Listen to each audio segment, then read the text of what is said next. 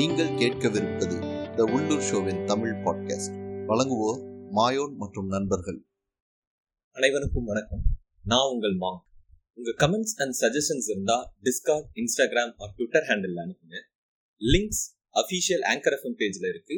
இல்லனா த உள்ளூர் ஷோ அப்படின்ற சோஷியல் மீடியாவில் சர்ச் பண்ணீங்கன்னா கிடைக்கும். நன்றி. இந்த எபிசோடு வந்து வழக்கம் போல கர்ணன் படத்தை பத்தியான ஒரு டீடைல்டு டிஸ்கஷன் தான் இது. இந்த டீட்டெயில் டிஸ்கஷனுக்கு என் கூட இணைஞ்சிருக்கிறது வந்து மாங்க் அண்ட் மகிழ் ரெண்டு பேருமே என் கூட இணைஞ்சிருக்கிறாங்க. நம்ம டிஸ்கஷனுக்கு உள்ளாரெல்லாம் போய் படத்துல இருக்கிற சின்ன சின்ன டீட்டெயில் எல்லாம் பெருசா எடுத்து பேசுறதுக்கு முன்னாடி இதுல இருக்கிற டெக்னிக்கல் டீம் யாராரு என்னென்ன ஒர்க் பண்ணிருக்காங்க அப்படிங்கறத மகிழ் நமக்கு இன்ட்ரடியூஸ் பண்ணிடுவார். சொல்லுங்க மகிழ். டெக்னிக்கல் டீம்னு பார்த்தோம்னா நம்ம இசை வந்து சந்தோஷ் நாராயணன் இயக்குனர் வந்து மாரி செல்வராஜோட ஆஸ்தான மியூசிக் டைரக்டர்னால அவரே தான் பண்ணியிருக்காரு ரெண்டாவது படத்துக்கும். சினிமாட்டோகிராஃபர் வந்து தேனி ஈஸ்வர். இதுக்கு முன்னாடி தேனி ஈஸ்வர் வந்து நீங்க முக்கியமான படங்கள்னு சொல்லணும்னா மேற்கு தொடர்ச்சி மலை நீங்க பார்த்துருப்பீங்க. ஒளிப்பதிவு மிக மிக முக்கியம். ஏன்னா மலை கிராமத்துல இருந்து எப்படி எடுத்திருப்பாங்க அப்படின்றது நீங்க அதுல பார்த்து எனக்கெல்லாம் அந்த படம் பார்த்து வியந்திருக்கேன் நான் அந்த சினிமாட்டோகிராஃபி இதை. ஸோ அவர் தான் இந்த படத்துக்கு. இந்த படத்துலையும் பயங்கரமா பண்ணியிருக்காரு. நம்ம அதை ஃபர்தரா பேசலாம். எடிட்டிங் வந்து செல்வா ஆர்கே அப்படின்ற ஒரு ஒருத்தர் பண்ணியிருக்காரு. நெக்ஸ்ட் வந்து இந்த படம் ப்ரொடியூசர் வந்து கலைப்புலி எஸ் தானு. இந்த படம் வந்து எப்படி இருந்துச்சுங்கிறதெல்லாம் இப்ப மாங்க் வந்து அவரோட பாயிண்ட் ஆஃப் வியூல நம்மளுக்கு சொல்லுவாரு. அதுக்கு முன்னாடி எனக்கு இதுல ஒரே ஒரு சின்ன விஷயம் மட்டும் எனக்கு வந்து மென்ஷன் பண்ணணும்னு தோணுது. என்னன்னா அந்த வருஷம் அதை பத்தி ஆல்மோஸ்ட் எல்லாருமே கேள்விப்பட்டிருப்போம். அந்த வருஷம் வந்து நைன்டி ஃபைவ்ல நடந்ததை பேஸா வச்சுதான் அந்த கதை எடுக்கிறாங்க. அதுவே அவங்க எடுக்கல. நைன்டி ஃபைவ்ல என்ன நடந்துச்சோ அதையே அவங்க மொத்தமா எடுக்கல. பட் அதை வந்து ஒரு மைய கருவா வச்சுக்கிட்டு அதை சுத்தி நிறைய கதைகளை வந்து அங்கங்க நடக்கிற பிரச்சனைகள் எல்லாத்தையுமே ஒண்ணு கோத்து அவர் எடுத்திருக்காரு. ஆனா அவர் மென்ஷன் பண்ணும்போது நைன்டி செவன் அப்புறம் நைன்டி ஒன்னு அந்த மாதிரிலாம் மென்ஷன் பண்ணி போட்டதா எல்லாருக்குமே தெரியும். அதை மட்டும் அவரு எனக்கு அது மட்டும் அவர் கொஞ்சம் கரெக்டா அவர் வந்து நைன்டி ஃபைவ்னா நைன்டி ஃபைவ் சொல்லியிருக்கலாம். இல்ல இயர் போடாமே இருந்திருக்கலாம். ஏ- இதை ஏன் நான் மென்ஷன் பண்றேன் அப்படின்னா மாரி செல்வராஜ் வந்து பரியேறும் பெருமாள் படம் எடுத்துக்கிட்டீங்கன்னா அந்த படத்துல வந்து ஒரு சீன் வந்து ரொம்ப கிளியரா காட்டியிருப்பாரு. அது எல்லாமே கரெக்டான விஷயமும் கூட. அந்த தாமிரபரணி படுகொலை இருக்கும்ல பூஞ்சோலைன்னு நினைக்கிறேன். அந்த. படுகொலைக்காக போஸ்டர் வந்து அந்த ஹீரோ ஒட்ட போவாரு. ஒட்ட போகும்போது ஒரு கலைஞர் போட்டோ இருக்கும். கலைஞர் போஸ்டர் கிழிச்சிட்டு அதுக்கு மேல அதை ஒட்டுவாரு சோ அந்த குறியீடெல்லாம் அவர் ரொம்ப போல்டா அதுல கேரி பண்ணியிருந்தாரு. இதுல வந்து ஏன் அவர் வந்து சறுக்கிட்டாருன்னு தெரியல. இது நான் தான் சொல்றேன். அவர் இயர் போடாம இருந்ததுதானே இது பிரச்சனை கிடையாது. ஏன்னா இந்த பிரச்சனைங்கிறது வந்து தொண்ணூத்தி அஞ்சுல அங்க நடந்துச்சுன்னா தொண்ணூத்தி ஒன்பதுல வந்து தாமிரபரணியில இதே மாதிரியான ஒரு பிரச்சனை. சோ அப்ப இந்த பிரச்சனைங்கிறது எப்போதுமே இருந்துகிட்டே இருக்கு. காலம் கடந்த ஒரு விஷயம். இன்ஃபேக்ட் நம்ம எல்லாருக்குமே தெரியும். ஒரு ஒரு மாதத்துக்கு முன்னாடி அரக்கோணத்துல கூட நடந்துச்சு அந்த இரட்டை கொலை. அப்ப இந்த பிரச்சனைங்கிறது குளோபலா இருந்துகிட்டே இருக்கு. காலம் கடந்த ஒரு விஷயம். எண்பதுலயும் இருக்கு தொண்ணூறுகள்லயும் இருக்கு ரெண்டாயிரங்களும் ரெண்டு எப்ப எல்லா வருஷமும் இருக்கும்போது இயர் மென்ஷன் பண்ண வேண்டிய அவசியம் இல்லை. ஆனா அது அவர் எக்ஸ்பிளிசிட்டா நைன்டி செவன் போட்டது அதுக்கப்புறம் அந்த நைன்டி செவன் கிடையாது அதை மாத்திக்கங்கன்னு சொல்லி அவங்க ஊப்பி கேட்டதுக்குமே அவர் மாத்தாம திருப்பி தொண்ணூத்தொன்னு போட்டு அந்த இடத்துல அவர் ஏன் கொஞ்சம் மழுப்புனாருங்கிறது எனக்கு சரியா தெரியல. அது ஒண்ணுதான் நம்மளுக்கு இருந்த ஒரு பெரிய குறையாக இருந்துச்சு. அதை போல்டா நைன்டி ஃபைவ் ஏன் சொல்லல? இல்ல சொல்லாமையே விட்டுருக்கலாம்ல. அவர் ஏன் வந்து அதை பாயிண்ட் பண்றாரு அப்படிங்கிறது மட்டும்தான். மத்தபடி படமா வந்து ரொம்ப எக்ஸ்ட்ராடினரியான ஒர்க்கு நிறைய பேர் சொல்லியிருப்பாங்க. என்னன்னா ரொம்ப அமைதியா சொன்னது வந்து பரீமன் பெருமாள். இந்த கன்னத்துல அரைஞ்சு சொன்னது வந்து கர்ணன் அப்படிங்கிற மாதிரி. மாஸ் நீங்க சொல்லுங்க உங்களோட விஷன் எப்படி படத்தை நான் அந்த விஷயத்துக்குள்ள போறதுக்கு முன்னாடி நீங்க வச்ச அந்த ஒரு கூற்றுக்கான எனக்கு என் அறிவுக்கு எட்டின ஒரு விளக்கத்தை வந்து எனக்கு இப்படிதான் தோணுச்சு. அவர் ஏன் ஆயிரத்தி தொள்ளாயிரத்தி தொண்ணூத்தி ஏழு அப்படிங்கிற அந்த வருஷத்தை மென்ஷன் பண்ணாருன்னா நீங்க சொன்ன மாதிரி அந்த கொடியன்குளம்ங்கிற அந்த சம்பவம் நடந்தது ஆயிரத்தி தொள்ளாயிரத்தி தொண்ணூத்தி அஞ்சுல. அப்போ ஆட்சியில இருந்த கவர்மெண்ட் வந்து ஏடிஎம்கே கவர்மெண்ட் ஆயிரத்தி தொள்ளாயிரம் அ- அப்போ வந்து இந்த இந்த சம்பவத்தை அடிப்படையாக கொண்டு ஒரு அறிக்கை வந்து தாக்கல் செய்யப்படுது. எப்பவுமே வந்து ஒரு ஒரு சம்பவம் நடந்துருச்சுன்னா அந்த சம்பவத்தை வந்து சட்டமன்றத்துல நீங்க ஒரு அறிக்கையா தாக்கல் பண்ணி அதற்கான டெபினிஷனை கொடுக்கணும். நாங்க எதுக்காக இந்த இஷ்யூவை இப்படி கையாண்டோங்கிறத வந்து நீங்க சொல்லணும். ஆயிரத்தி தொள்ளாயிரத்தி தொண்ணூத்தி அஞ்சுல இந்த விஷயங்கள் நடந்து இதுக்குன்னு ஒரு விசாரணை கமிஷன் அமைச்சு அந்த விசாரணை கமிஷன் ஜெயலலிதா அரசு கிட்ட இந்த டாக்குமெண்ட்டை சப்மிட் பண்றாங்க. ஆயிரத்தி தொள்ளாயிரத்தி தொண்ணூத்தி ஏழுல நம்ம டிஎம்கே கவர்மெண்ட் வருது. சோ அப்ப வந்து இந்த அப்பயும் இந்த சட்டமன்றத்துக்கு இந்த இது போயிடுச்சு ஆனா தாக்கல் பண்ணல. ஆயிரத்தி தொள்ளாயிரத்தி தொண்ணூத்தி ஒன்பதுல டிஎம்கே கவர்மெண்ட் என்ன பண்றாங்கன்னா இந்த அறிக்கையை தாக்கல் பண்றாங்க. என்ன தாக்கல் பண்றாங்கன்னா அங்க நடந்த சம்பவம் வந்து ஒரு சாதாரண சம்பவம் தான் அங்க வந்து போலீஸ் அத்துமீறல்கள்லாம் நடக்கல. அப்படிங்கிற மாதிரி ப்ரீ கவர்மெண்ட் கொடுத்த அதே அந்த அறிக்கையை தாக்கல் பண்றாங்க. நான் எதனால இது இந்த ஆயிரத்தி தொள்ளாயிரத்தி தொண்ணூத்தி ஏழுன்னு வச்சாருங்கிறத சொல்றேன்னா சம்பவம் நடந்தது ஆயிரத்தி தொள்ளாயிரத்தி தொண்ணூத்தி அஞ்சு. அறிக்கை தாக்கல் செய்யப்பட்ட வருஷம் வந்து ஆயிரத்தி தொள்ளாயிரத்தி தொண்ணூத்தி ஒன்பது. இது ரெண்டு கவர்மெண்ட்டுமே வந்து அந்த மக்களை ஒடுக்கப்பட்ட மக்களாகவே கருதி அவங்கதான் அநீதி இழைச்சாங்க அப்படிங்கிற மாதிரி அந்த ரெண்டு கவர்மெண்ட்டும் செயல்பட்டதுக்கு ஒரு மையமாக அந்த ஆயிரத்தி தொள்ளாயிரத்தி தொண்ணூத்தி ஏழை வைத்தார் அப்படிங்கிறது என்னுடைய புரிதல். இல்ல இல்ல. ஏன்னா நீங்க சொல்லுங்க சொல்லுங்க. இல்ல நீங்க சொல்லுங்க. அதுதான் இப்ப நீங்க தொண்ணூத்தி ஒன்பதுல இந்த மாதிரி ஒரு அறிக்கை தாக்கல் ஆச்சுன்னு சொல்றீங்களா பூஞ்சோலை சம்பவத்துக்கு தான் தொண்ணூத்தி ஒன்பதுல என்ன அறிக்கை வந்து டிஎம்கே கொடுத்துச்சு அப்படின்னா நீச்சல் தெரியாம ஒரு பன்னெண்டு பேர் வந்து அவங்க அந்த ஆத்துல சிக்கி இறந்துட்டாங்கங்கிற அறிக்கை தான் தொண்ணூத்தி ஒன்பதுல வந்து அந்த பூஞ்சோலை சம்பவத்துக்கான அறிக்கையை தான் டிஎம்கே கொடுத்துச்சு. இது ஒண்ணு. இது அந்த. அறிக்கையை வந்து யாரு யாரோட சூப்பர்விஷன்ல அந்த நீங்க சொன்ன அந்த அறிக்கை யாரோட சூப்பர்விஷன்ல கிரியேட் பண்ணப்பட்டது? தொண்ணூத்தி அஞ்சோட அரசு சூப்பர்விஷன்ல கிரியேட் பண்ணப்பட்ட ஒரு அறிக்கை. சரியா? இது ரெண்டு கவர்மெண்ட் அப்படிதான் இருக்கு. நான் அதை நான் வந்து அந்த இதை நியாயப்படுத்தி அது தப்புன்னு சொல்ல வரல. தொண்ணூத்தி ஒன்பதுல டிஎம்கே கொடுத்த அறிக்கையும் தப்பு தான் ஏடிஎம்கே இப்ப நீங்க சொன்ன அறிக்கையும் தப்பு தான் ஆனா பிரச்சனை என்னன்னா இது இது வந்து அதை தான் சொல்றேன். இது வந்து முழுக்க முழுக்க அந்த கிராமத்துல நடந்த சம்பவத்தை அடிப்படையா வச்சு இந்த படம் எடுத்திருக்காங்கிற பட்சத்துல அவர் என்ன பண்ணிருக்கலாம்னா தொண்ணூத்தஞ்சுன்னு மென்ஷன் பண்ணிருக்கலாம். இல்ல ரெண்டு அரசுமே சதி செஞ்சிருச்சுங்கிற நிலையில அவர் வந்து வருஷத்தை மென்ஷன் பண்ணாம அவர் என்ன பண்ணிருக்கலாம்னா அதான் ஏன்னா மாரி செல்வராஜுக்கு இதை டாக்டிக் ஹேண்டில் இப்ப தெரியாத ஒருத்தர்னா பரவாயில்ல. அவருக்கு இதை பிரில்லியண்டா ஹேண்டில் பண்ண சொல்லி கொடுக்கணுங்கிற அவசியம் ரொம்ப சாதாரண ஒரு டைட்டில் கார்டு வந்து காலம் கடந்து இது இருந்துகிட்டே இருக்கு எந்த அரசாக இருந்தாலும் அப்படிங்கிற ஒரு இயர் கார்டுக்கு பதிலாக அந்த மாதிரி ஒரு டைட்டில் கார்டு போட்டு கூட அவர் ஆரம்பிச்சிருக்கலாம் ஏன்னா பிரச்சனைங்கிறது எப்போதுமே இருக்குல்ல. சோ இல்ல அது அது அது நியாயமான விஷயம் தான். நான் அதனாலதான் நான் என்ன நினைச்சேன்னா மாரி செல்வராஜ் வந்து ஆயிரத்தி தொள்ளாயிரத்தி தொண்ணூத்தி ஏழுன்னு வச்சது. இப்ப நீங்க சொன்னீங்கல்ல இந்த தாமிரபரணி சம்பவத்தை வந்து ஆயிரத்தி தொள்ளாயிரத்தி தொண்ணூத்தி ஒன்பதுல மறுபடியும் வந்து டிஎம்கே கவர்மெண்ட் வந்து அந்த அறிக்கையை தாக்கல் பண்றாங்க.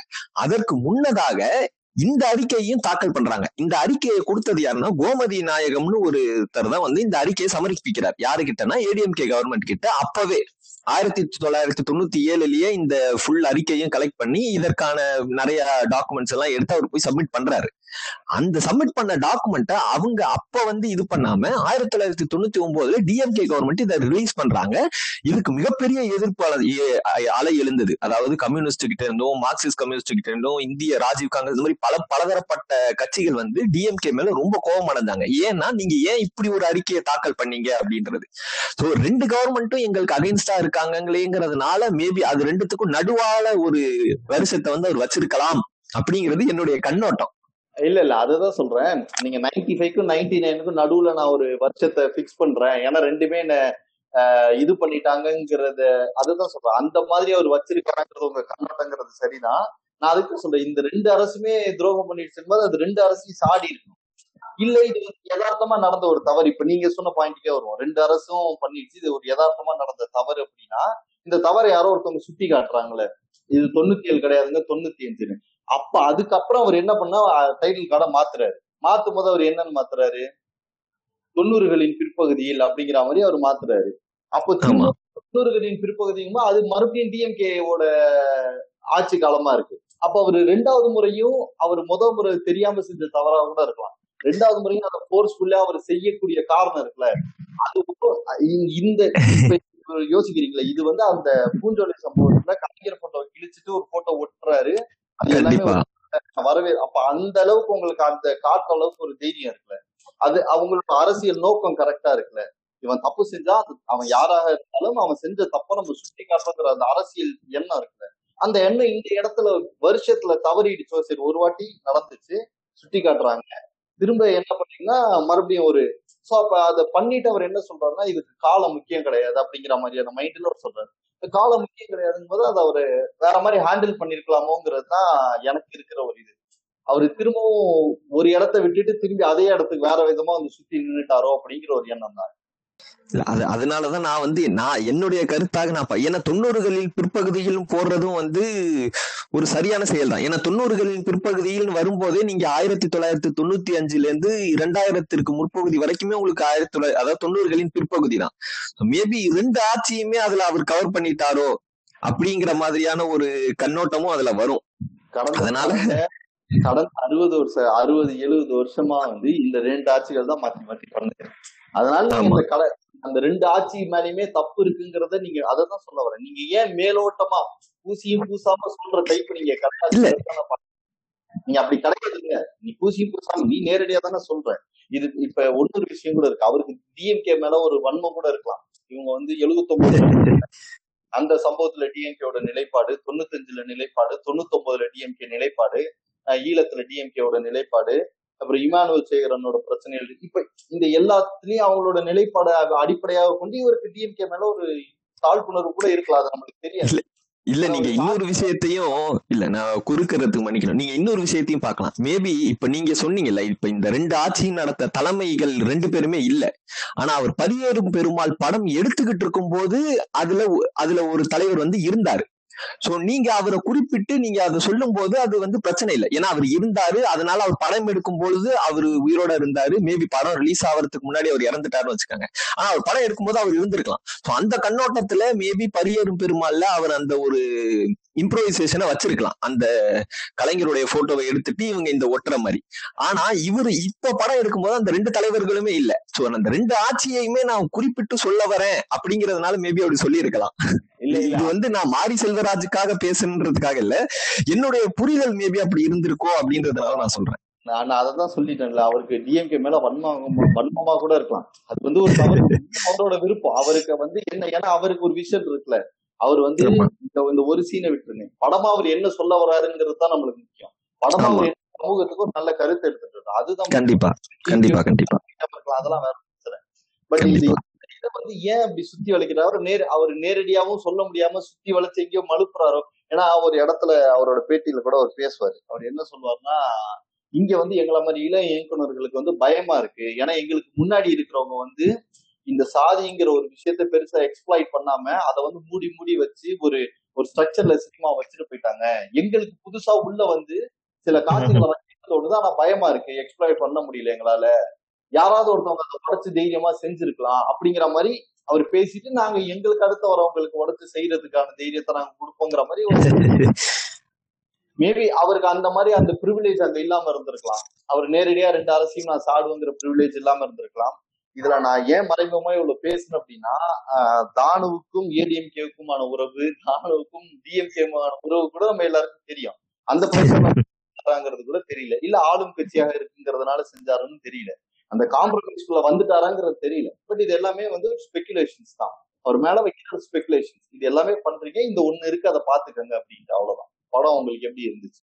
படம் வந்து உண்மையிலேயே ஒரு நான் தான் சொல்லல பரியேறும் பெருமாள்ல வந்து ஒரு அடங்கி போகக்கூடிய ஒரு சிறுவனாக இருந்த ஒருத்தன் வந்து வீர் கொண்டு வெகுண்டெழுந்து போராட்ட களத்துல குதிச்சா எப்படி அந்த கதை டிராவல் ஆகுமோ அந்த கண்டினியூவேஷனை வந்து இந்த படத்துல அவர் கொடுத்திருக்காருன்னு என்னுடைய ஒரு புரிதல். ஏன்னா இப்ப நீங்க உதாரணத்துக்கு சொல்றேன். எனக்கு இந்த கௌதம் வாசுதேவன் படங்கள் எடுத்தீங்கன்னா எல்லாம் ஒரே மாதிரி தான் இருக்கும். அதுல பாத்தீங்கன்னா ஃபர்ஸ்ட் ஒரு சின்ன பையனா இருப்பாரு. அவருக்கு வந்து போலீஸ் வேலை கிடைச்சு அவர் வந்து அடுத்து கொஞ்சம் வயசாகி போலீஸ் ஆனா எப்படி இருப்பாரு?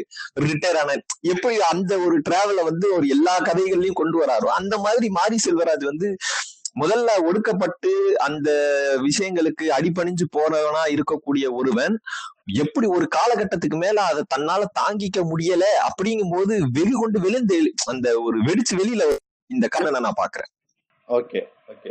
நீங்க இப்ப கரெக்டா ஒரு போற போக்குல ரெண்டு கோல் அடிச்சிட்டாரு. ஒரு கோல் என்னன்னா காக்க காக்க வேட்டையாடு விளையாடு. அதுக்கப்புறம் இப்ப அஜித் ஒண்ணு எடுத்தாரு. என்ன இருந்தாலா ஆமா. போற போக்குல போயிட்டாரு. இல்ல நான் அதனாலதான் படத்தின் பெயரை குறிப்பிடல. ஏன்னா அவருடைய அந்த எல்லா படங்களும் ஒரே மாதிரியான சாயல்ல இருக்கிறதுனால நான் அப்படி சொன்னேன். நான் அதுக்காக மாரி செல்வராஜ் வந்து இதே சாயல்ல வந்து படம் எடுக்க ஆரம்பிச்சிட்டாரு. அவர் வந்து இன்ஸ்பயர்ட் ஃப்ரம் ஜிவி இது கௌதம் வாசுதேவ் மேனன்னு நான் சொல்ல வரல. நான் என்ன சொல்ல வந்தேன்னா இந்த மாதிரி தான் அந்த டிரான்ஸ்பர்மேஷன் இருக்கணுமே தவிர நீங்க எடுக்கிற மாதிரி அந்த டிரான்ஸ்பர்மேஷன் இருக்கக்கூடாதுங்கிற ஒரு உதாரணத்துக்காக சொல்றேன். ஏன்? Okay okay. இது ஒரு விஷயமா. ஒன்னொன்னு வந்து என்னன்னா ஒரு சின்ன திருத்தம். அந்த திருத்தம் என்னன்னா பரிய பரியன் வந்து படிச்சு ஆஹ் அவன் வந்து அமைதியா போகாம வெறி கோ- எழு- கோவப்பட்டு எழுந்திருந்தானா எப்படி இருந்திருக்குங்கிறத கர்ணன் அப்படின்னு நீங்க சொல்ல வரீங்க இப்ப நான் அதை எப்படி பாக்குறேன் அப்படின்னா அந்த பரியரும் பெருமாள் படத்திலே பாத்தீங்கன்னா ஒரு ஒரு முக்கியமான சீனே இருக்கும். பஸ்ல வந்து கதிர் ஏறுவாரு. ஏறி வந்து. பரியன் வந்து ஒரு தாத்தா பக்கத்துல உட்காருவான். அந்த. தாத்தா வந்து என்னப்பா இந்த ஊர்ல ஏறுற? அப்படிம்பாரு. அவன் சொல்லுவான் நான் இந்த ஊர் தாத்தா தான் அந்த தாத்தா ஏஞ்சி போய் நின்றுவாரு. எனக்கு கால் வலிக்குதுன்னு. இப்ப இந்த கட்டத்தையே வந்து நீங்க எப்படி பார்க்கலாம்னா பல கர்ணனோட உயிர் தியாகம் தான் வந்து பரியன் வந்து அந்த ஸ்டாப்ல நின்னு பஸ்ஸுக்குள்ள ஏறி வந்து உட்கார முடிஞ்சிச்சுங்கிறத மாதிரி நான் பாக்குறேன் அது. ஏன்னா இப்ப பாத்தீங்கன்னா அந்த படத்திலே அது வரும். அந்த ஸ்டாப்ல அவன் ஏறினதை வச்சு அவன் என்ன சாதிங்கிறத அந்த தாத்தா கண்டுபிடிச்சிருவாரு. அந்த ஸ்டாப் அங்க எப்படி வந்துச்சுங்கிறதுக்கு கர்ணன் தான் காரணம் அப்படிங்கிற அந்த வழியா நான் பாக்குறேன் அதாவது ப்ரீக்வல்னு சொல்ல வரீங்க. கர்ணன் வந்து பரியரும் பெருமாளுடைய ப்ரீக்வலாக இருக்கு. இல்ல. என்னோட இது- இது ப்ரீக்வலா இருக்குன்றது ஓகே அது ஒரு பாயிண்ட் ரெண்டாவதா வந்து குவெண்டின் டரண்டினோட படங்கள்லாம் பாத்தீங்கன்னா இப்படிதான் இருக்கும். முந்தைய படத்துல வரக்கூடிய அந்த ஒரு சீனுக்கும் இந்த படத்துல வரக்கூடிய ஒரு இதுக்கும் சின்னதாவது தொடர்பு இருக்கும். நம்ம. அந்த மாதிரிதான் இருக்குது இவர் சொன்னது. சோ எனிவே கதைன்னு பார்த்தா அசுரன்ல வர பிளாஷ்பேக் போர்ஷன் இருக்கு இல்லையா? அசுரன் படத்துல வர பிளாஷ்பேக் போர்ஷன் படத்தோட மொத்த கதையே. அது எந்த சுவாரஸ்யமா கொடுக்க முடியுமோ அந்த அளவுக்கு கொடுத்திருக்காரு மா- மா- மாரி செல்வராஜ். அப்படிதான் எனக்கு தோணுது. கண்டென்ட்டாவும் கதையாவும் ரொம்ப முக்கியமான ஒரு கருத்து. அந்த கருத்தை வந்து அவர் கொண்டு வந்து கேரி பண்ண விதம் அதை சொன்ன விதம் சராசரியா இந்த படம் பார்க்க பாக்குறவங்களுக்கு அது என்ன உணர்ச்சியை தூண்டணும் அப்புறமா வந்து நிறைய விஷயங்கள் எடுத்திருக்காரு. இந்த சிறு தெய்வ வழிபாடா இருக்கட்டும் அந்த லாலோட கேரக்டர் பேர்னா ஏமன். அவர் வந்து கடைசியா அவரோட அந்த மிலிட்டரி ட்ரெஸ்ல வந்து அத தலை இல்லாம ஒரு மிலிட்டரி ட்ரெஸ் இருக்கும். அந்த மிலிட்டரி ட்ரெஸ்ல அவரோட தலையை வரைகிறது அதுவே ரொம்ப அழகான ஒரு காட்சி அது. ஏன்னா அவர் ஃபர்ஸ்ட் தலை இல்லாம தான் வரைவாங்க. தலை இல்லாம பர்பஸ்ஃபுல்லா வரைய மாட்டாங்க. அவர் வரைஞ்சுக்கிட்டு இருப்பாரு ஒருத்தர். அதுல தலை கம்ப்ளீட் ஆகாம இருக்கும். வரைஞ்சுக்கிட்டு இருப்பாரு. அப்போ வந்து அந்த ஏமராஜா வந்து கர்ணனை கூப்பிடுவாரு. வா ஒரு எங்கேயோ அந்த காசு சம்திங் விளையாட போலாம் அப்படின்ட்டு. அந்த ஓவியத்தை பெயிண்டிங்க பார்க்கணுமா? ஏன் பார்த்தாலே தெரியலையா யாரு அப்படின்னு? So, அந்த குறிப்பிடுறது என்னன்னா அந்த அது வந்து இமானுவல் சேகரன் இமானுவேல் சேகரனை வந்து சொல்லியிருப்பாரு ஆமா. அந்த ஏமராஜாவையும் இமானுவல் சேகரனையும் கடைசியா கொண்டாந்து அந்த மெர்ஜ் பண்ற விதம். ஆஹ் அதுக்கப்புறம் அந்த மிலிட்ரியோட ஏன்னா அவர் மிலிட்ரிக்கு போகணும் போகணும்னு கர்ணனை ரொம்ப தூண்டிக்கிட்டே இருப்பாரு. சோ அந்த அந்த மிலிட்ரியோட இம்பார்ட்டன்ஸ் இமானுவல் சேகரனை கொண்டாந்து சேர்த்த விதம் அப்புறம் அந்த உயிரிழப்பு அது எல்லாமே வந்து ரொம்ப இன்டலெக்சுவலா அவர் ஹேண்டில் பண்ணியிருந்ததெல்லாம் ரொம்ப உண்மையாவே நல்லா இருந்துச்சு. சரி அப்படியே ஒரு ஒரு குறியீடா வந்துருவோம் நான் இப்ப இதை ஒரு பார்க்க நீங்க தான் சொல்லணும் உங்களுக்கு நீங்க குறியீடா பார்த்து வியர்ந்த சில விஷயங்கள் இருக்குங்க. நான் குறியீடா பார்த்து வியந்த ஒரு விஷயம் வந்து படத்துல வந்து கண்ணபிரானுடைய ஒரு இன்ட்ரோடக்ஷன் வரும். ஓகேங்களா கண்ணபிரானுங்கிறவரு நம்ம நட்டி. நட்டி. நட்டி வந்து இன்ட்ரோடக்ஷன்ல வந்து அவர் கேட்பாரு எதுக்காக பஸ்ஸ உடைச்சாங்க? அப்படின்னு. அப்ப அவர் என்ன சொல்லுவாருன்னா இவங்க வந்து பஸ் வேணும் பஸ் அவங்க ஊர்ல நிக்கலங்கிறதுக்காக நிறைய போராட்டங்கள் பண்ணாங்க. அந்த போராட்டங்கள் வந்து அதாவது நிறைய மனு எல்லாம் கொடுத்தாங்க. அதுக்கெல்லாம் பதில் கிடைக்கலன்னு உடனே இப்ப பஸ்ஸை உடைச்சிட்டாங்க சார் அப்படின்னு அவர் சொல்லுவாரு. அப்போ வந்து கண்ணபிரான் ஒரு டைலாக் சொல்லுவாரு. அப்ப இவங்க பஸ் வேணான்னு சொல்ற கூட்டம் இல்ல. பஸ் வேணும்னு சொல்ற கூட்டம் அப்படின்னு ஒரு டைலாக் வரும். அது எதை அவரு வந்து அந்த அந்த இடத்துல சொல்ல வர்றாருன்னா அதாவது முன்னாடி வந்து இந்த பேருந்துகளுக்கெல்லாம் வந்து இந்த தியாகிகள் பேர்லாம் வைப்பாங்களாம். அதாவது அந்த காலகட்டங்கள்ல இந்த மாதிரி பேருந்துக்கு வரும்போது அந்தந்த தியாகிகள் பேர்லாம் வச்சு இந்த மாதிரி பஸ் வருமா. அப்போ வீரன் சுந்தரலிங்கம் அப்படின்னு ஒரு பேருந்துக்கு பஸ் வச்சு ஒரு ஊருக்கு பஸ் விடுறாங்க. அந்த வீரன் சு- சுந்தரலிங்கம்ங்கிறவர் வந்து ஒரு தாழ்த்தப்பட்ட ஒரு தலித் சமூகத்தை சார்ந்தவர். அவர். பேர்ல அந்த ஒரு பேருந்து இயக்குறாங்க. அந்த பேருந்து ஒரு குறிப்பிட்ட சமூகம் சார்ந்த ஊருக்குள்ள போகும்போது அவங்க என்ன பண்றாங்க? அந்த பஸ்ஸை அடிச்சு உடைச்சு இந்த பேர்ல எங்க ஊருக்கு பஸ்ஸே வேணாம் அப்படின்னு அவங்க சொல்லி அதுக்கு ஒரு பெரிய ஒரு போராட்டமே ஒரு கலவரம் மாதிரி ஒரு ஒரு சின்ன சம்பவம் ஒண்ணு நடக்குது. அந்த சம்பவத்தை ஒரே ஒரு டைலாக் தான். அந்த ஒரு ஒரு சின்ன டைலாக்ல அந்த மொத்த சம்பவத்தையுமே உள்ளடக்கி ஒரு சின்ன குறியீடா வச்சு அழகா முடிச்சிருப்பாரு. எனக்கு அதை பார்த்த உடனே எப்படியா ஒரு மனுஷன் ஒரே ஒரு டைலாக்ல இவ்வளவு பெரிய அந்த சம்பவத்தை சொல்லணும்? அது புரிஞ்சவங்களுக்கு அது கண்டிப்பா தெரியும். புரியாதவங்களுக்கு என்னடா இவன் சொல்றான்? என்ன பஸ் வேணும் ஓ சரி ஏதோ சொல்றான் போல இருக்கு. அப்படின்னு நினைச்சுக்கிட்டு விட்டுருவாங்க. அப்புறமா தான் அந்த அதை நீங்க உள்நோக்கி பாத்தீங்கன்னா இந்த இன்டெப்த் கண்டென்ட்டை வந்து ரொம்ப தெளிவாக ரொம்ப அழகாவும் அதுல சொல்லியிருப்பாரு. அந்த அந்த குறியீடு வந்து ரொம்ப இன்ட்ரெஸ்டிங்கா இருந்துச்சு. இப்ப நீங்க சொன்ன குறியீடுக்கே நான் அடிஷனலா ரெண்டு பாயிண்ட் நான் சொல்லிடுறேன். ஆஹ் இந்த படத்துல பாத்தீங்கன்னா இந்த நீங்க சொல்ற சீனுக்கு அப்புறம் அந்த யமராஜா ஊருக்கு போவான் சாரி கண்ணபிரான் வந்து ஊருக்கு போயிடுவான். ஊருக்கு. போய் அந்த ஊர் மக்கள்கிட்ட பேசிக்கிட்டு இருப்பான். பேசி ஆமா. சண்டை ஆயிடும் உடனே என்ன பண்ணுவாங்கன்னா அந்த பஸ் ஓனர் வந்து கண்ணபிரான்ட்ட கெஞ்சுவாரு.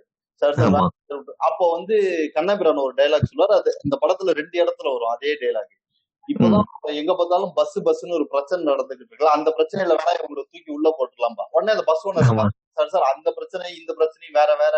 ரெண்டுத்தையும் ஒண்ணு. சேர்த்துறாங்க அப்படின்ட்டு. அது வந்து என்னன்னா நீங்க சொல்ற அந்த சுந்தர்லிங்கம் அந்த பஸ்ஸுக்கு பேர் வச்ச அந்த பிரச்சனையை தான் அவன் மென்ஷன் பண்றான் அப்ப ஏன்னா அந்த கலவரம் அப்போ நடந்துகிட்டு இருக்கு. நான் அப்ப அந்த பஸ் பிரச்சனையில இதே மாதிரி அவங்க வந்து சாதி பேர் வச்ச பஸ் வருதுன்னு அடிச்சு உடைச்சாங்கிறன்னு சொல்லி உங்களை நான் ஜெயில அது அது எல்லாமே நீங்க சொன்ன அந்த குறியீடு சொல்றீங்களா? அந்த அந்த இடத்தோட எக்ஸ்ட்ரா எக்ஸ்பிளேஷன் தான். அது ரெண்டு இடத்துல வரும். அந்த அடிக்கும் போலீஸ் ஸ்டேஷன் போய் அவர் அடிக்க போறப்பயும் அதை சொல்லுவாரு. எங்க பார்த்தாலும் கலவரம் இருக்கலாம். அந்த கேஸ்ல இவனுங்களை பிடிச்சி உள்ள போடும்பாரு அது என்ன கலவரம்னா நீங்க சொன்ன அந்த கலவரம் தான். அது அவர் அந்த இடத்துல அடிஷனலா மென்ஷன் பண்ணிருப்பாரு ஆமா. ஓகே மகிழ் இப்போ நீங்க சொல்லுங்க மகிழ் உங்களுக்கு எனக்கு குறியீடுன்றது இப்போ பார்த்தோம்னா அதாவது குறியீடு விரும்பிகளுக்காக படம் முழுக்க படத்தோட கேரக்டர்ஸ் மூலமாவோ இல்ல தலையில்லா உருவங்கள் மூலமாவோ இல்ல அனிமே அதுக்கு நிறைய குறியீடு வச்சிருக்கிறாரு. எனக்கு அந்த மாதிரியான குறியீடுகள்லாம் எனக்கு ரொம்பவே அது கனெக்ட் பண்றேன்றதை தாண்டி எனக்கு அதெல்லாம் பிடிச்சிருந்துச்சு. சரி இந்த விஷயத்த குறியீடா மெட்டஃபரா காட்டியிருக்காரு அப்படிங்கிறது எனக்கு ஒரு வயசானவரை போட்டு அடிக்கும் போது அந்த பட்டாம்பூச்சி வந்துட்டு அந்த ரூம்குள்ளேயே வந்துட்டு அது வெளியே போக துடிக்கும் அந்த கதவு கிட்ட. ஆனா வெளியே போக முடியாது. ஸோ அது மூலியமா ஒரு குறியீடு அந்த எனக்கு அந்த சீனே எனக்கு ரொம்ப பிடிச்சிருந்துச்சு அதனால அந்த குறியீடை வந்து பயங்கரமா கனெக்ட் பண்ணியிருக்காரு அப்படின்னு ஓகே நீங்க அந்த தீ குளிக்கிற சீனை சொல்றீங்க. தீக்குளிக்கிற சீன்லயா கரெக்ட் கரெக்ட் சீன்ல தான் அந்த பட்டாம்பூச்சி வெளியே போக ட்ரை பண்ணுவோம் இல்ல. எனக்கு இல்ல.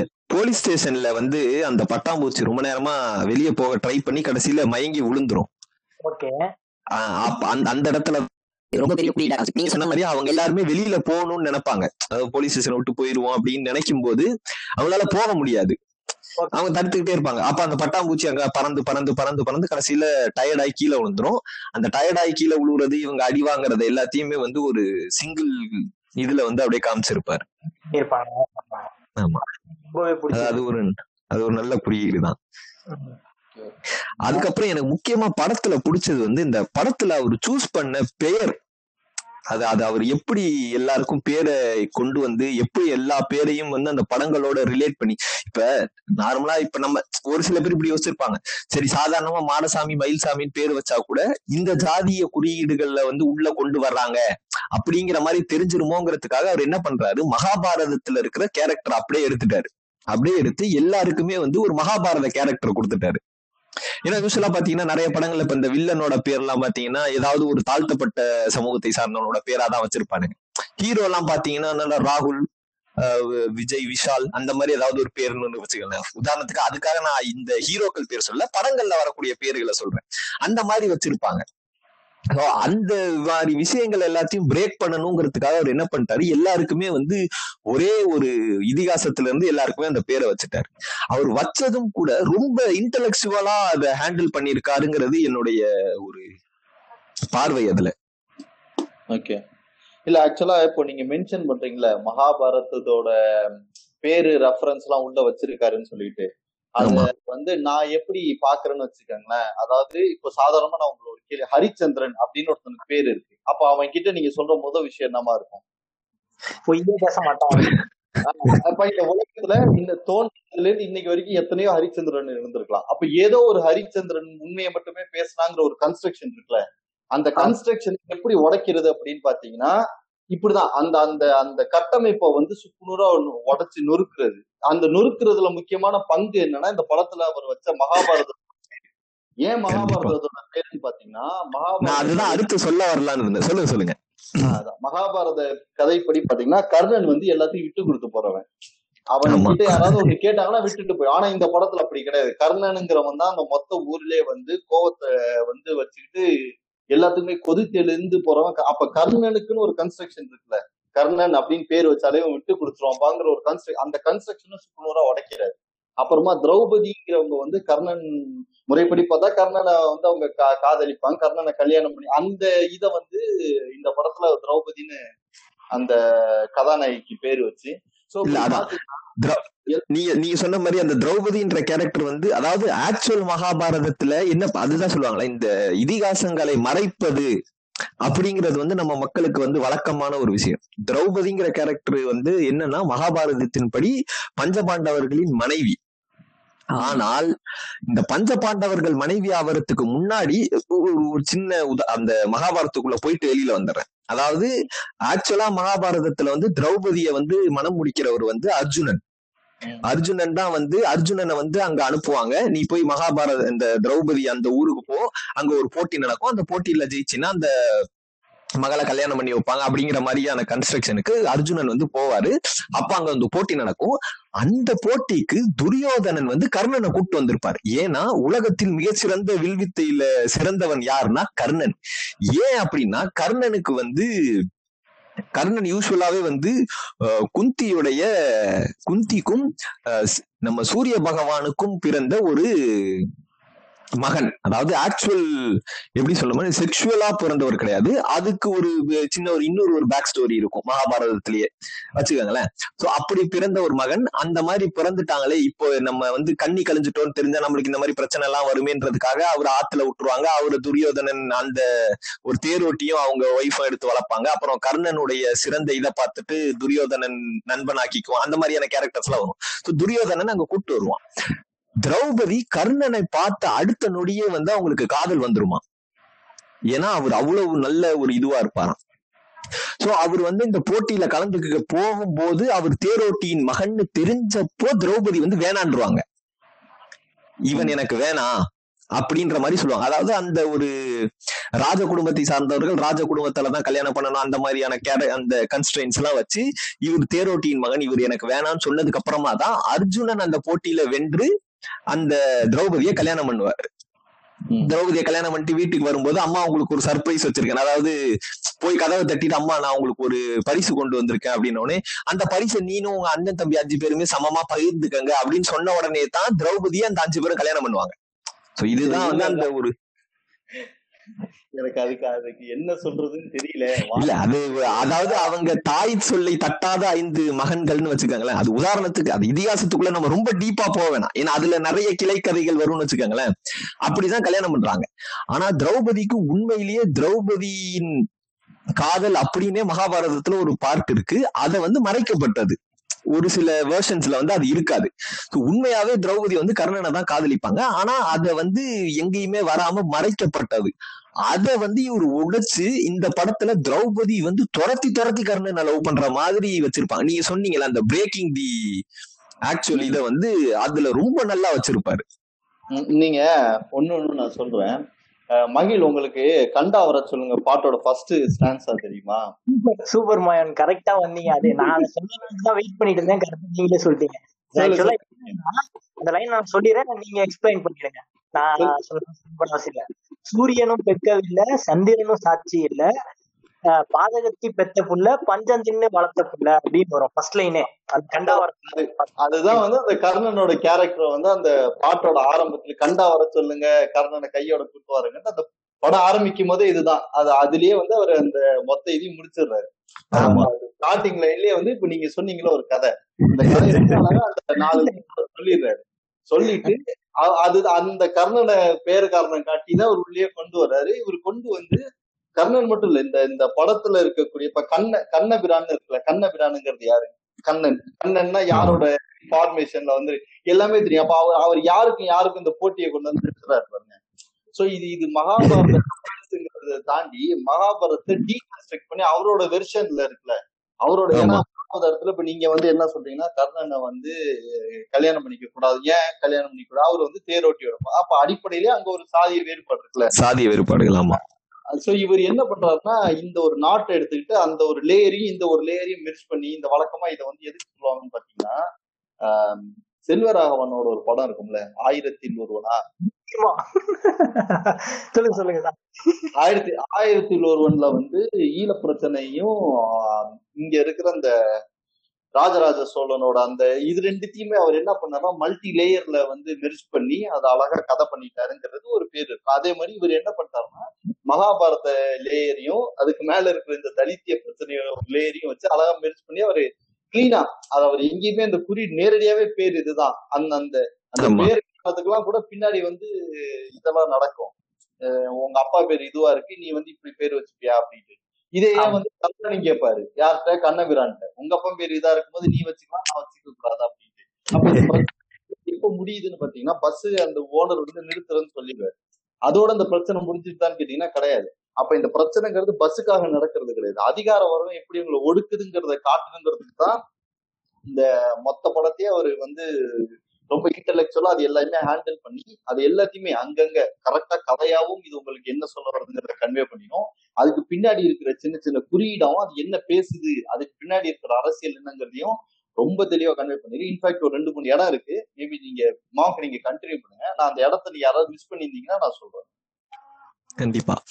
இன்னொன்னு இன்னொரு ஒரு விஷயம் வந்து இந்த மகாபாரதத்துல அவர் சொல்ல வந்த விஷயங்கள் வந்து முதல்ல எடுத்தோன்னு அந்த ஃபர்ஸ்ட் அந்த சீன் தனுஷ் இன்ட்ரோவே எப்படி இருக்கும்னா அவர் தூங்கி எந்திரிச்சு வருவாரு. அவரை வந்து ஏம ஏமராஜா வந்து ஒரு ஒரு இந்த அந்த ஊருக்குன்னு ஒரு சடங்கு இருக்கும். அந்த சடங்குல என்னன்னா ஒரு மீனை ரெண்டு துண்டாக வெட்டி அந்த ரெண்டு துண்டா வெட்டுறவங்க தான் அந்த ஊருடைய த கொஞ்சம் ஒரு பெரிய ஆள் மாதிரி அப்படியான ஒரு ஒரு போட்டி நடக்கும்.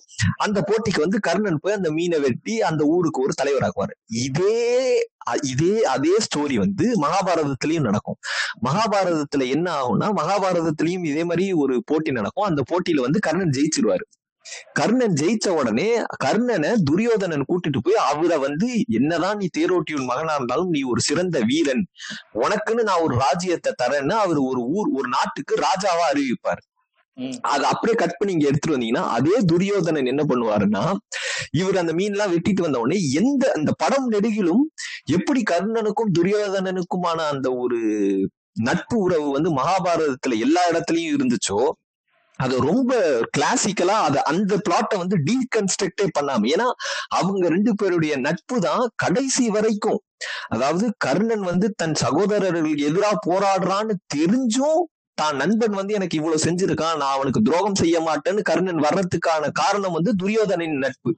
அந்த நட்பை வந்து கடைசி வரைக்கும் எப்படி அதாவது ஊரே எதிர்த்து நிக்கும் அந்த துரியோதனன் அப்படிங்கிற அந்த ஊர் தலைவர் தான் வந்து கர்ணனுக்கு அப்பயும் சப்போர்ட் பண்ணுவார். அப்போன்னு இல்ல பல இடங்கள்ல வந்து அந்த கர்ணனை வந்து சப்போர்ட் பண்றதும் அவர் தான் ஒரு இடத்துல வந்து பாத்தீங்கன்னா அந்த அந்த சீன் எனக்கு ரொம்ப பிடிக்கும். அதாவது ஊரையே இவர் வந்து கர்ணனுக்கு சப்போர்ட் பண்ணாரு அப்ப வாடா அப்படின்னு கூப்பிடுவாரு. கூப்பிட்ட உடனே துரியோதனனுடைய கையை கொடுப்பாரு. கையை கொடுத்த உடனே கர்ணன் வந்து துரியோதனன் கையை பிடிச்சு தூக்குவாரு. தூக்கு நான் அதை எப்படி பார்த்தேன்னா இனிமேல் அதாவது ரொம்ப அடிம அடித்தளத்தில் வாழ்ந்த நம்ம மக்களை வந்து நீ தான் எங்களை மேல தூக்கி விட போற அப்படிங்கிற அந்த ஒரு ஷாட்டை ரொம்ப கிளிம்ஸா அந்த ஒரு சின்ன ஷாட்ல வச்சிருப்பாரு. அதான் கையை பிடிச்சு தூக்கி நிறுத்துற சீனை சொல்றீங்க. அதான் அதான் அந்த சீனை வந்து அது ரொம்ப ரொம்ப கிளாசிக்கலா ஹேண்டில் பண்ணியிருப்பாரு ம், அது அதுவும் இல்லாம அந்த எனக்கு ஒரு சின்ன வருத்தம் என்னன்னா இந்த கண்டா வர சொல்லுங்க சாங்க வந்து மாரி செல்வராஜ் கடைசியில வச்சிருக்கலாமோ அப்படின்றது என்னுடைய ஒரு எண்ணமா இருந்துச்சு. ஏன்னா அது எடுத்த உடனே ஆனா நான் அதை அதை நான் திருப்பி ஒரு தடவை படத்தை பார்க்கும்போது ஏன்னா நான் நல்லா இருந்துச்சுங்கிறதுக்காக நான் இன்னொரு தடவையும் பார்த்தேன். அப்படி அப்படி பார்க்கும்போது என்ன தோணுச்சுன்னா அதாவது இந்த கதையில இந்தந்த விஷயங்கள் தான் நடக்க போகுது அப்படிங்கிறத ஒரு அஞ்சு நிமிஷம் ஷார்ட் மூவி மாதிரி அந்த பாட்டுல அவர் காமிச்சிருப்பாரு. பாத்தீங்கன்னா நிறைய இடத்துல அந்த படங்கள்லாம் வரைஞ்சிருக்கும். அந்த படத்துல வர எல்லா கேரக்டரும் வந்து அந்த பாட்டுல வந்து ஒரு செவுரு இருக்கும். அந்த செவுத்துல வந்து இந்த பழங்கால ஓவியங்கள் மாதிரி இந்த யானை குதிரை கழுதை மீன் அந்த மாதிரியான விஷயங்கள்லாம் அந்த செவுத்துல வரைஞ்சிருக்கும். அதுக்கப்புறம் வந்து அவங்க அடிபட்டு இருக்கிறது தலை இல்லாம ஒரு ஒரு சிலைய இருக்கிறது அதுக்கப்புறம் வந்து அங்க படுத்து கிடக்குற அந்த அந்த மாதிரி பண்ணி வச்சிருப்பாங்க. அந்த மாதிரி விஷயங்கள் எல்லாம் அவரு இதுதான் நீங்க படத்துல பார்க்க போறீங்கிறத ரொம்ப முன்கூட்டியே சொல்லிட்டாரு. அது அது அது ரெண்டாவது தடவை பார்க்கும்போது எனக்கு அது உண்மையாவே புரிஞ்சுது. அதாவது ஒரு நல்ல விஷயம். அந்த அந்த கன்ஸ்ட்ரக்ஷன் அந்த கன்ஸ்ட்ரக்டிவா ஒரு விஷயத்த சொல்றதுங்கிறது வந்து ஒரு வித்தியாசமான ஒரு அப்ரோச் ஓகே நீங்க இதுலயே பாத்தீங்கன்னா எனக்கு வந்து நான் ஒரு ஒரு மைனஸ் இருக்கு ஒரு ஒரு பிளஸ்ஸுமே ஒண்ணு இருந்துச்சு. எனக்கு என்ன மைனஸா தோணுச்சுன்னா நீங்க இப்ப சொன்னீங்களே இந்த மாதிரி வந்து அந்த மீனை வெட்டுற ஒரு சடங்கு ஒண்ணு வச்சிருக்காங்க. அது வந்து அவங்க எந்த சமுதாயத்தை சேர்ந்தவங்கிறத காட்டுறதுக்காக அந்த காட்சி அமைப்பெல்லாம் அவர் பயன்படுத்திக்கிட்டாரு. சரி இப்போ வந்து அந்த மாதிரி ஒரு சீன் எல்லாம் அவங்க சொல் சொல்லிட்டு இப்ப என்ன ஆயிடும்னா அந்த வால் வந்து அவர் வீட்டுக்கு வந்துரும். ஆமா. போலீஸ் இன்வெஸ்டிகேஷன் வந்து ஊருக்குள்ள வந்து நிக்கும் போது இவங்க என்ன பண்ணுவாங்க அவங்க அம்மா வந்து அந்த வாழை தூக்கிட்டு போய் குளத்துல போடுவாங்க. உடனே அந்த குளத்துல போட்டோம்னா ஓனர் வந்து நாங்க உள்ளுக்குள்ளேயே பேசி தீர்த்துக்கிறோம் அப்படின்னு சொல்லிடுவான் உடனே விட்டுட்டு போயிடுவாங்க. விட்டுட்டு போனதுக்கு அப்புறமா என்ன ஆயிடும்னா இவர் நட்டி வந்து ஒரு கடல்ல ஒரு ஒரு ஆத்துல போய். அங்க போய் உட்காந்துக்கிட்டு தூண்டில போடுவாரு. மீறி சிக்காது அந்த தூண்டில இவங்க ஆமா. அம்மா வாழை தூக்கி உள்ள போட்டுட்டாங்கன்னு தெரிஞ்சோன்னு இவர் போய் அந்த வாழை அதுல இருந்து தோண்டி எடுப்பாரு. தூண்டில வந்து அந்த மீன் சிக்கும். என்ன பிரச்சனை ஆயிடுச்சுன்னா அந்த வாழை வந்து ஒரு ரிச்சுவலா ஒரு ஃபாலோ பண்ண ஆரம்பிச்சுட்டாரோ அப்படிங்கிற ஒரு அதை ஏன் அப்படி போர்ட்ரே பண்றாரு? அந்த வாளுக்கு அந்த வாளுக்கு அப்படி ஒரு. அதாவது எப்படி இது ஆயிடுது அப்படின்னா இவரோட விதிங்கிறது அந்த வாள் இவர்கிட்ட இருக்கா? அந்த தலைமை இவர்கிட்ட இருக்கா? இல்லையாங்கிறத பொறுத்து ஒரு விதி இருக்கு அப்படிங்கிற மாதிரியான ஒரு முரண்பாடுக்குள்ள போய் அது சிக்கிருச்சோ அப்படின்னு எனக்கு ஒரு வருத்தம் அதுல. காட்சி இப்ப அவங்க அம்மா நம்புறாங்கிறதுலாம் ரைட் அவங்க அம்மாவை நம்பி அதை நம்ம ஆனா இத கதையா சொல்ற மாரி செல்வராஜ் வந்து இத காட்சிப்படுத்துற விதம் இருக்குல்ல. அது தூண்டி போடும்போது மாட்டாத மீன் உங்க வாழை குளத்துல இருந்து எடுக்கும் போது மாட்டுறதுங்கிற அந்த காட்சி அமைப்புலதான் நம்மளுக்கு அதுல கான்ட்ரடிக்ஷன் இருக்கிற மாதிரி எனக்கு ஒரு உணர்வு. அந்த காட்சிக்கு முன் முன்னாடி காட்சியில பாத்தீங்கன்னா கண்ணபிரான் என்ன சொல்லுவாருன்னா ஆஹ், அந்த பசங்களை வந்து இதே இவன் சொல்லிட்டான்றதுக்காக விட்டுட்டு போக முடியாது. நீ அந்த பசங்களை எல்லாம் கூப்பிட்டு ஸ்டேஷனுக்கு வா. ஒரு தடவை கையெழுத்து வாங்கிட்டு விட்டுருன்னு சொல்லிடுவாரு சொல்லிட்டு போயிட்டு தான் அவர் வந்து தூண்டில போடுவாரு. அதாவது அவர் போவாரு அந்த நிக்கிற ஆள் வந்து அந்த தலையில இருந்து துண்டை அவுத்துட்டு கக்கத்துல வச்சோன்னா அவருக்கு ஒரு மகிழ்ச்சி வந்துடும் ஆஹ் இதுதான் நான் எதிர்பார்த்தது அப்படின்ட்டு அவர் அந்த தூண்டில போடுவாரு. தூண்டில போட்டுட்டு அந்த அந்த சீக்வன்ஸ்ல என்ன ஆகும்னா இந்த ஊர் பெரியவங்க என்ன சொல்லுவாங்கன்னா அந்த போலீஸ்காரர்கிட்ட எப்பா இவங்க பசங்களெல்லாம் அனுப்ப முடியாது. நாங்க ஊர் ஆளுங்க தான் வருவோம். அப்படின்னு சொல்லுவாரு. சோ அவருக்கு ஆக்சுவலா வந்து இந்த பஸ்ஸ உடைச்ச பசங்க மேல கோபம் கிடையாது. நீங்க நல்லா கண்ணபிரானுடைய கேரக்டரை இம்ப்ரோவைஸ் பண்ணி பார்த்தோம்னா அவருக்கு என்ன சிக்கலா இருக்கும்னா ஏன் முன்னாடி நீ எப்படி தலப்பா கட்டிட்டு நிக்கலாம்? நீ எப்படி என்னைய தொட்டு பேசலாம்? நீ வந்து ஒரு ஒடுக்கப்பட்ட சமூகத்துல இருக்கவன். அவரை பொறுத்த வரைக்கும் தாழ்த்தப்பட்ட சமூகத்துல இருக்கிற நீ ஒரு மேல்த மேல்தட்டு வர்க்கத்துல இருக்கிற என்னைய நீ தொட்டு பேசுற என் முன்னாடி நீ சரிக்கு சமமா பேசுற என் முன்னாடி நீ துண்டு கட்டிட்டு நிக்கிற என்னை எதிர்த்து பேசுறங்கிற அந்த கோவம் தான் இருக்கும் இவங்க பெரியவங்க எல்லாம் வரேன் அப்படின்னு சொன்ன உடனே அப்போ அவர் மைண்டுக்குள்ள மேபி ஒரு குரூஷியல் திங்கிங் நீங்க எல்லாம் வாங்கடா நான் உங்களை ஸ்டேஷன்ல பாத்துக்கலாம் அப்படின்ட்டு அவர் அந்த தூண்டில்ல அந்த இப்ப நம்ம விரைச்ச அந்த தூண்டில்ல இந்த மீன் எல்லாம் மாட்டிக்கிச்சு. அப்படின்ற மாதிரி அவர் காட்சிப்படுத்தி இருக்காருங்கிறது என்னுடைய இல்ல. அண்டர்ஸ்டாண்டிங் மேபி அது தெரியல. இல்ல இல்ல. அந்த அந்த அருவா எடுக்கும் போது இந்த தூண்டில் நீங்க மேபி நான் அந்த ஓட்டத்துல எனக்கு முன்ன பின்ன கன்ஃபியூஸ் ஆயிடுச்சான்னு தெரியல. மேபி அதை ஒன்னொரு கூட சரி சரியா பாத்துக்கலாம் பட் அது அப்படி பண்ணியிருக்கும் விதத்தில் ஒருவேளை அந்த அருவால வந்து அந்த சாரி அந்த கத்தியை நீங்க சொல்ற மாதிரின்னா அது வந்து ஒரு மெட்டாஃபரை வச்சு அவர் சொல்றாரு. எல்லாரும் ஸ்டேஷனுக்கு போய் கையெழுத்து போடலாங்கும் போது மீன் வந்து அந்த தூண்டில சிக்குது அப்படிங்கும்போது அது ஒரு மெட்டாஃபர்னு எடுத்துக்கலாம். ஆனா அந்த ஆமா. கத்தி உள்ள இருந்து எடுக்கும் போது மீன் சிக்குதுங்கிறத மெட்டாஃபரா பார்க்கும்போது அது அது அப்படி ஒரு கருத்தை கொடுத்துருது? எனக்கு இல்ல, அது- ஒரு கிளீஷே தான். நீங்க சொல்ற மாதிரி அந்த படத்தை அப்படி காட்சி அமைப்பு படுத்திருந்தாருன்னா அது ஒரு கிளீஷே தான். அது வந்து படத்தில் மேபி அவர் மிஸ் பண்ணக்கூடிய ஒரு விஷயங்களா கூட இருக்கலாம். மேபி அடுத்த படங்கள்ல அவர் மேபி அதை இம்ப்ரோவைஸ் பண்ணிக்கலாம். பட் ஆனா அது இவர் இப்படி காட்சிப்படுத்திருப்பாரோன்றது என்னுடைய ஒரு கண்ணோட்டம் அதுல. ஓகே ஓகே அது அதுதான். அது வந்து ஒரு பாயிண்ட் இது வந்து நான் அந்த நெகட்டிவா பார்த்தேன் அப்படிங்கறதுல எனக்கு அது ஒரு அந்த இதோ மத்தபடி பாசிட்டிவா பாத்தீங்கன்னா இந்த படங்கள்ல வந்து அந்த சிறு தெய்வ வழிபாடை வந்து அவர் கொண்டு வந்த விதம் வந்து ரொம்ப நல்லா இருந்துச்சு. மொத்த குடும்பமே நடு நடுராத்திரி ஏஞ்சி வீட்டை தோண்டி அது உள்ள இருந்து காசு எடுத்து போடுறது அது எல்லாமே கூட ஒரு மாதிரி ரிச்சுவலிஸ்டிக் இதுதான் வச்சுக்கோங்களேன். ஏன்னா பாத்தீங்கன்னா அப்படி கிடையாது. யாருக்குமே வந்து கணக்குல நான் காசு சேர்த்து வச்சிருக்கிறேன் உள்ள புதைச்சிருக்கேங்கிறத வந்து அந்த அந்த கேரக்டருக்கு என்ன காட்டு பேச்சியா? யதார்த்த வாழ்க்கையில ஒண்ணு கிடையாது. பட் அது எல்லாமே ஒரு ரிச்சுவல் படுத்தி காட்டின விதம். அது எப்படி அது சிறு தெய்வமா இருக்கு? அந்த அந்த சிறு தெய்வ வழிபாடுனால அவங்க அப்பாவுக்கு எப்படி அந்த பிரேயர்ஸ் எல்லாம் வருது? அந்த விஷயத்த அவர் ஹேண்டில் பண்ணது கொஞ்சம் நல்லா இருந்துச்சு. அந்த அந்த ஊர்ல. ஏன்னா அந்த படத்தோட முக்காவாசி ஷார்ட்ல நிறைய இடங்கள்ல பாத்தீங்கன்னா எல்லா இடத்துலயும் சிறு தெய்வம் இருந்துகிட்டே இருக்கும். இன்ஃபேக்ட் அந்த இன்டர்வல்ஸ் வந்து படத்தோட ரொம்ப முக்கியமான ஒரு காட்சி. இந்த கழுதை ஆமா. கட்ட விட்டு விடுகிற அந்த அந்த இடமே வந்து ஒரு ரொம்ப அதுலயுமே பாத்தீங்கன்னா ஒரு சிறு தெய்வ இது இருக்கும். ஸோ இந்த மாதிரி அவர் அந்த காட்சிப்படுத்தின விதம்லாம் வந்து எனக்கு கொஞ்சம் பாசிட்டிவா நல்லா இருந்துச்சு. அதை அதை வந்து எனக்கு தெரிஞ்சு இதுக்கு முன்னாடி ஒருத்தர் பண்ணியிருக்காரு. ஆனா அவருக்கும் இவருக்கும் ரெண்டு எக்ஸ்ட்ரீம் எண்டு அவர் யாருன்னா முத்தையா வந்து குட்டி புலிங்கிற படத்துல பண்ணியிருப்பாரு. இந்த படத்துல அந்த சிறு தெய்வ வழிபாடுங்கிறது எப்படி உருவாச்சு? அப்படிங்கறத இவர் அது குட்டி புலியில அவர் இன்னும் கிளியரா அவர் பண்ணிருப்பாரு அந்த குட்டி புலி படத்துல. சொல்லுங்க மகிழ் இப்ப நீங்க வந்து இந்த மாதிரி பார்க்கும்போது உங்களுக்கு பயங்கரமா தோணும் ஏதாவது?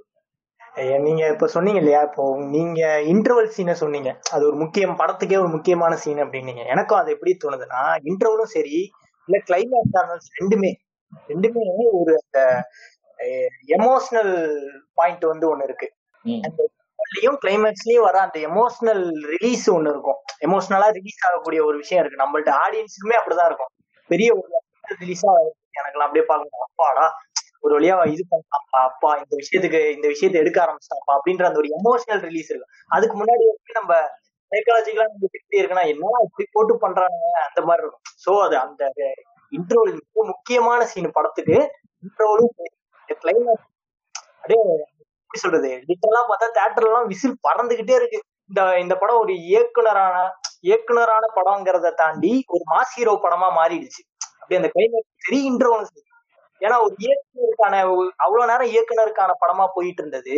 திடீர்னு மாஸ் ஹீரோ இறங்கினோன்னா அது ஒரு கிட்டத்தட்ட அசுரன் மாதிரி லிட்டரலா அசுரன் மாதிரியே போயிடுச்சு படம். அப்போ தேட்டர்லாம் ஒரு ஒரு எரப்ஷனாவே இருந்துச்சு அப்படியே.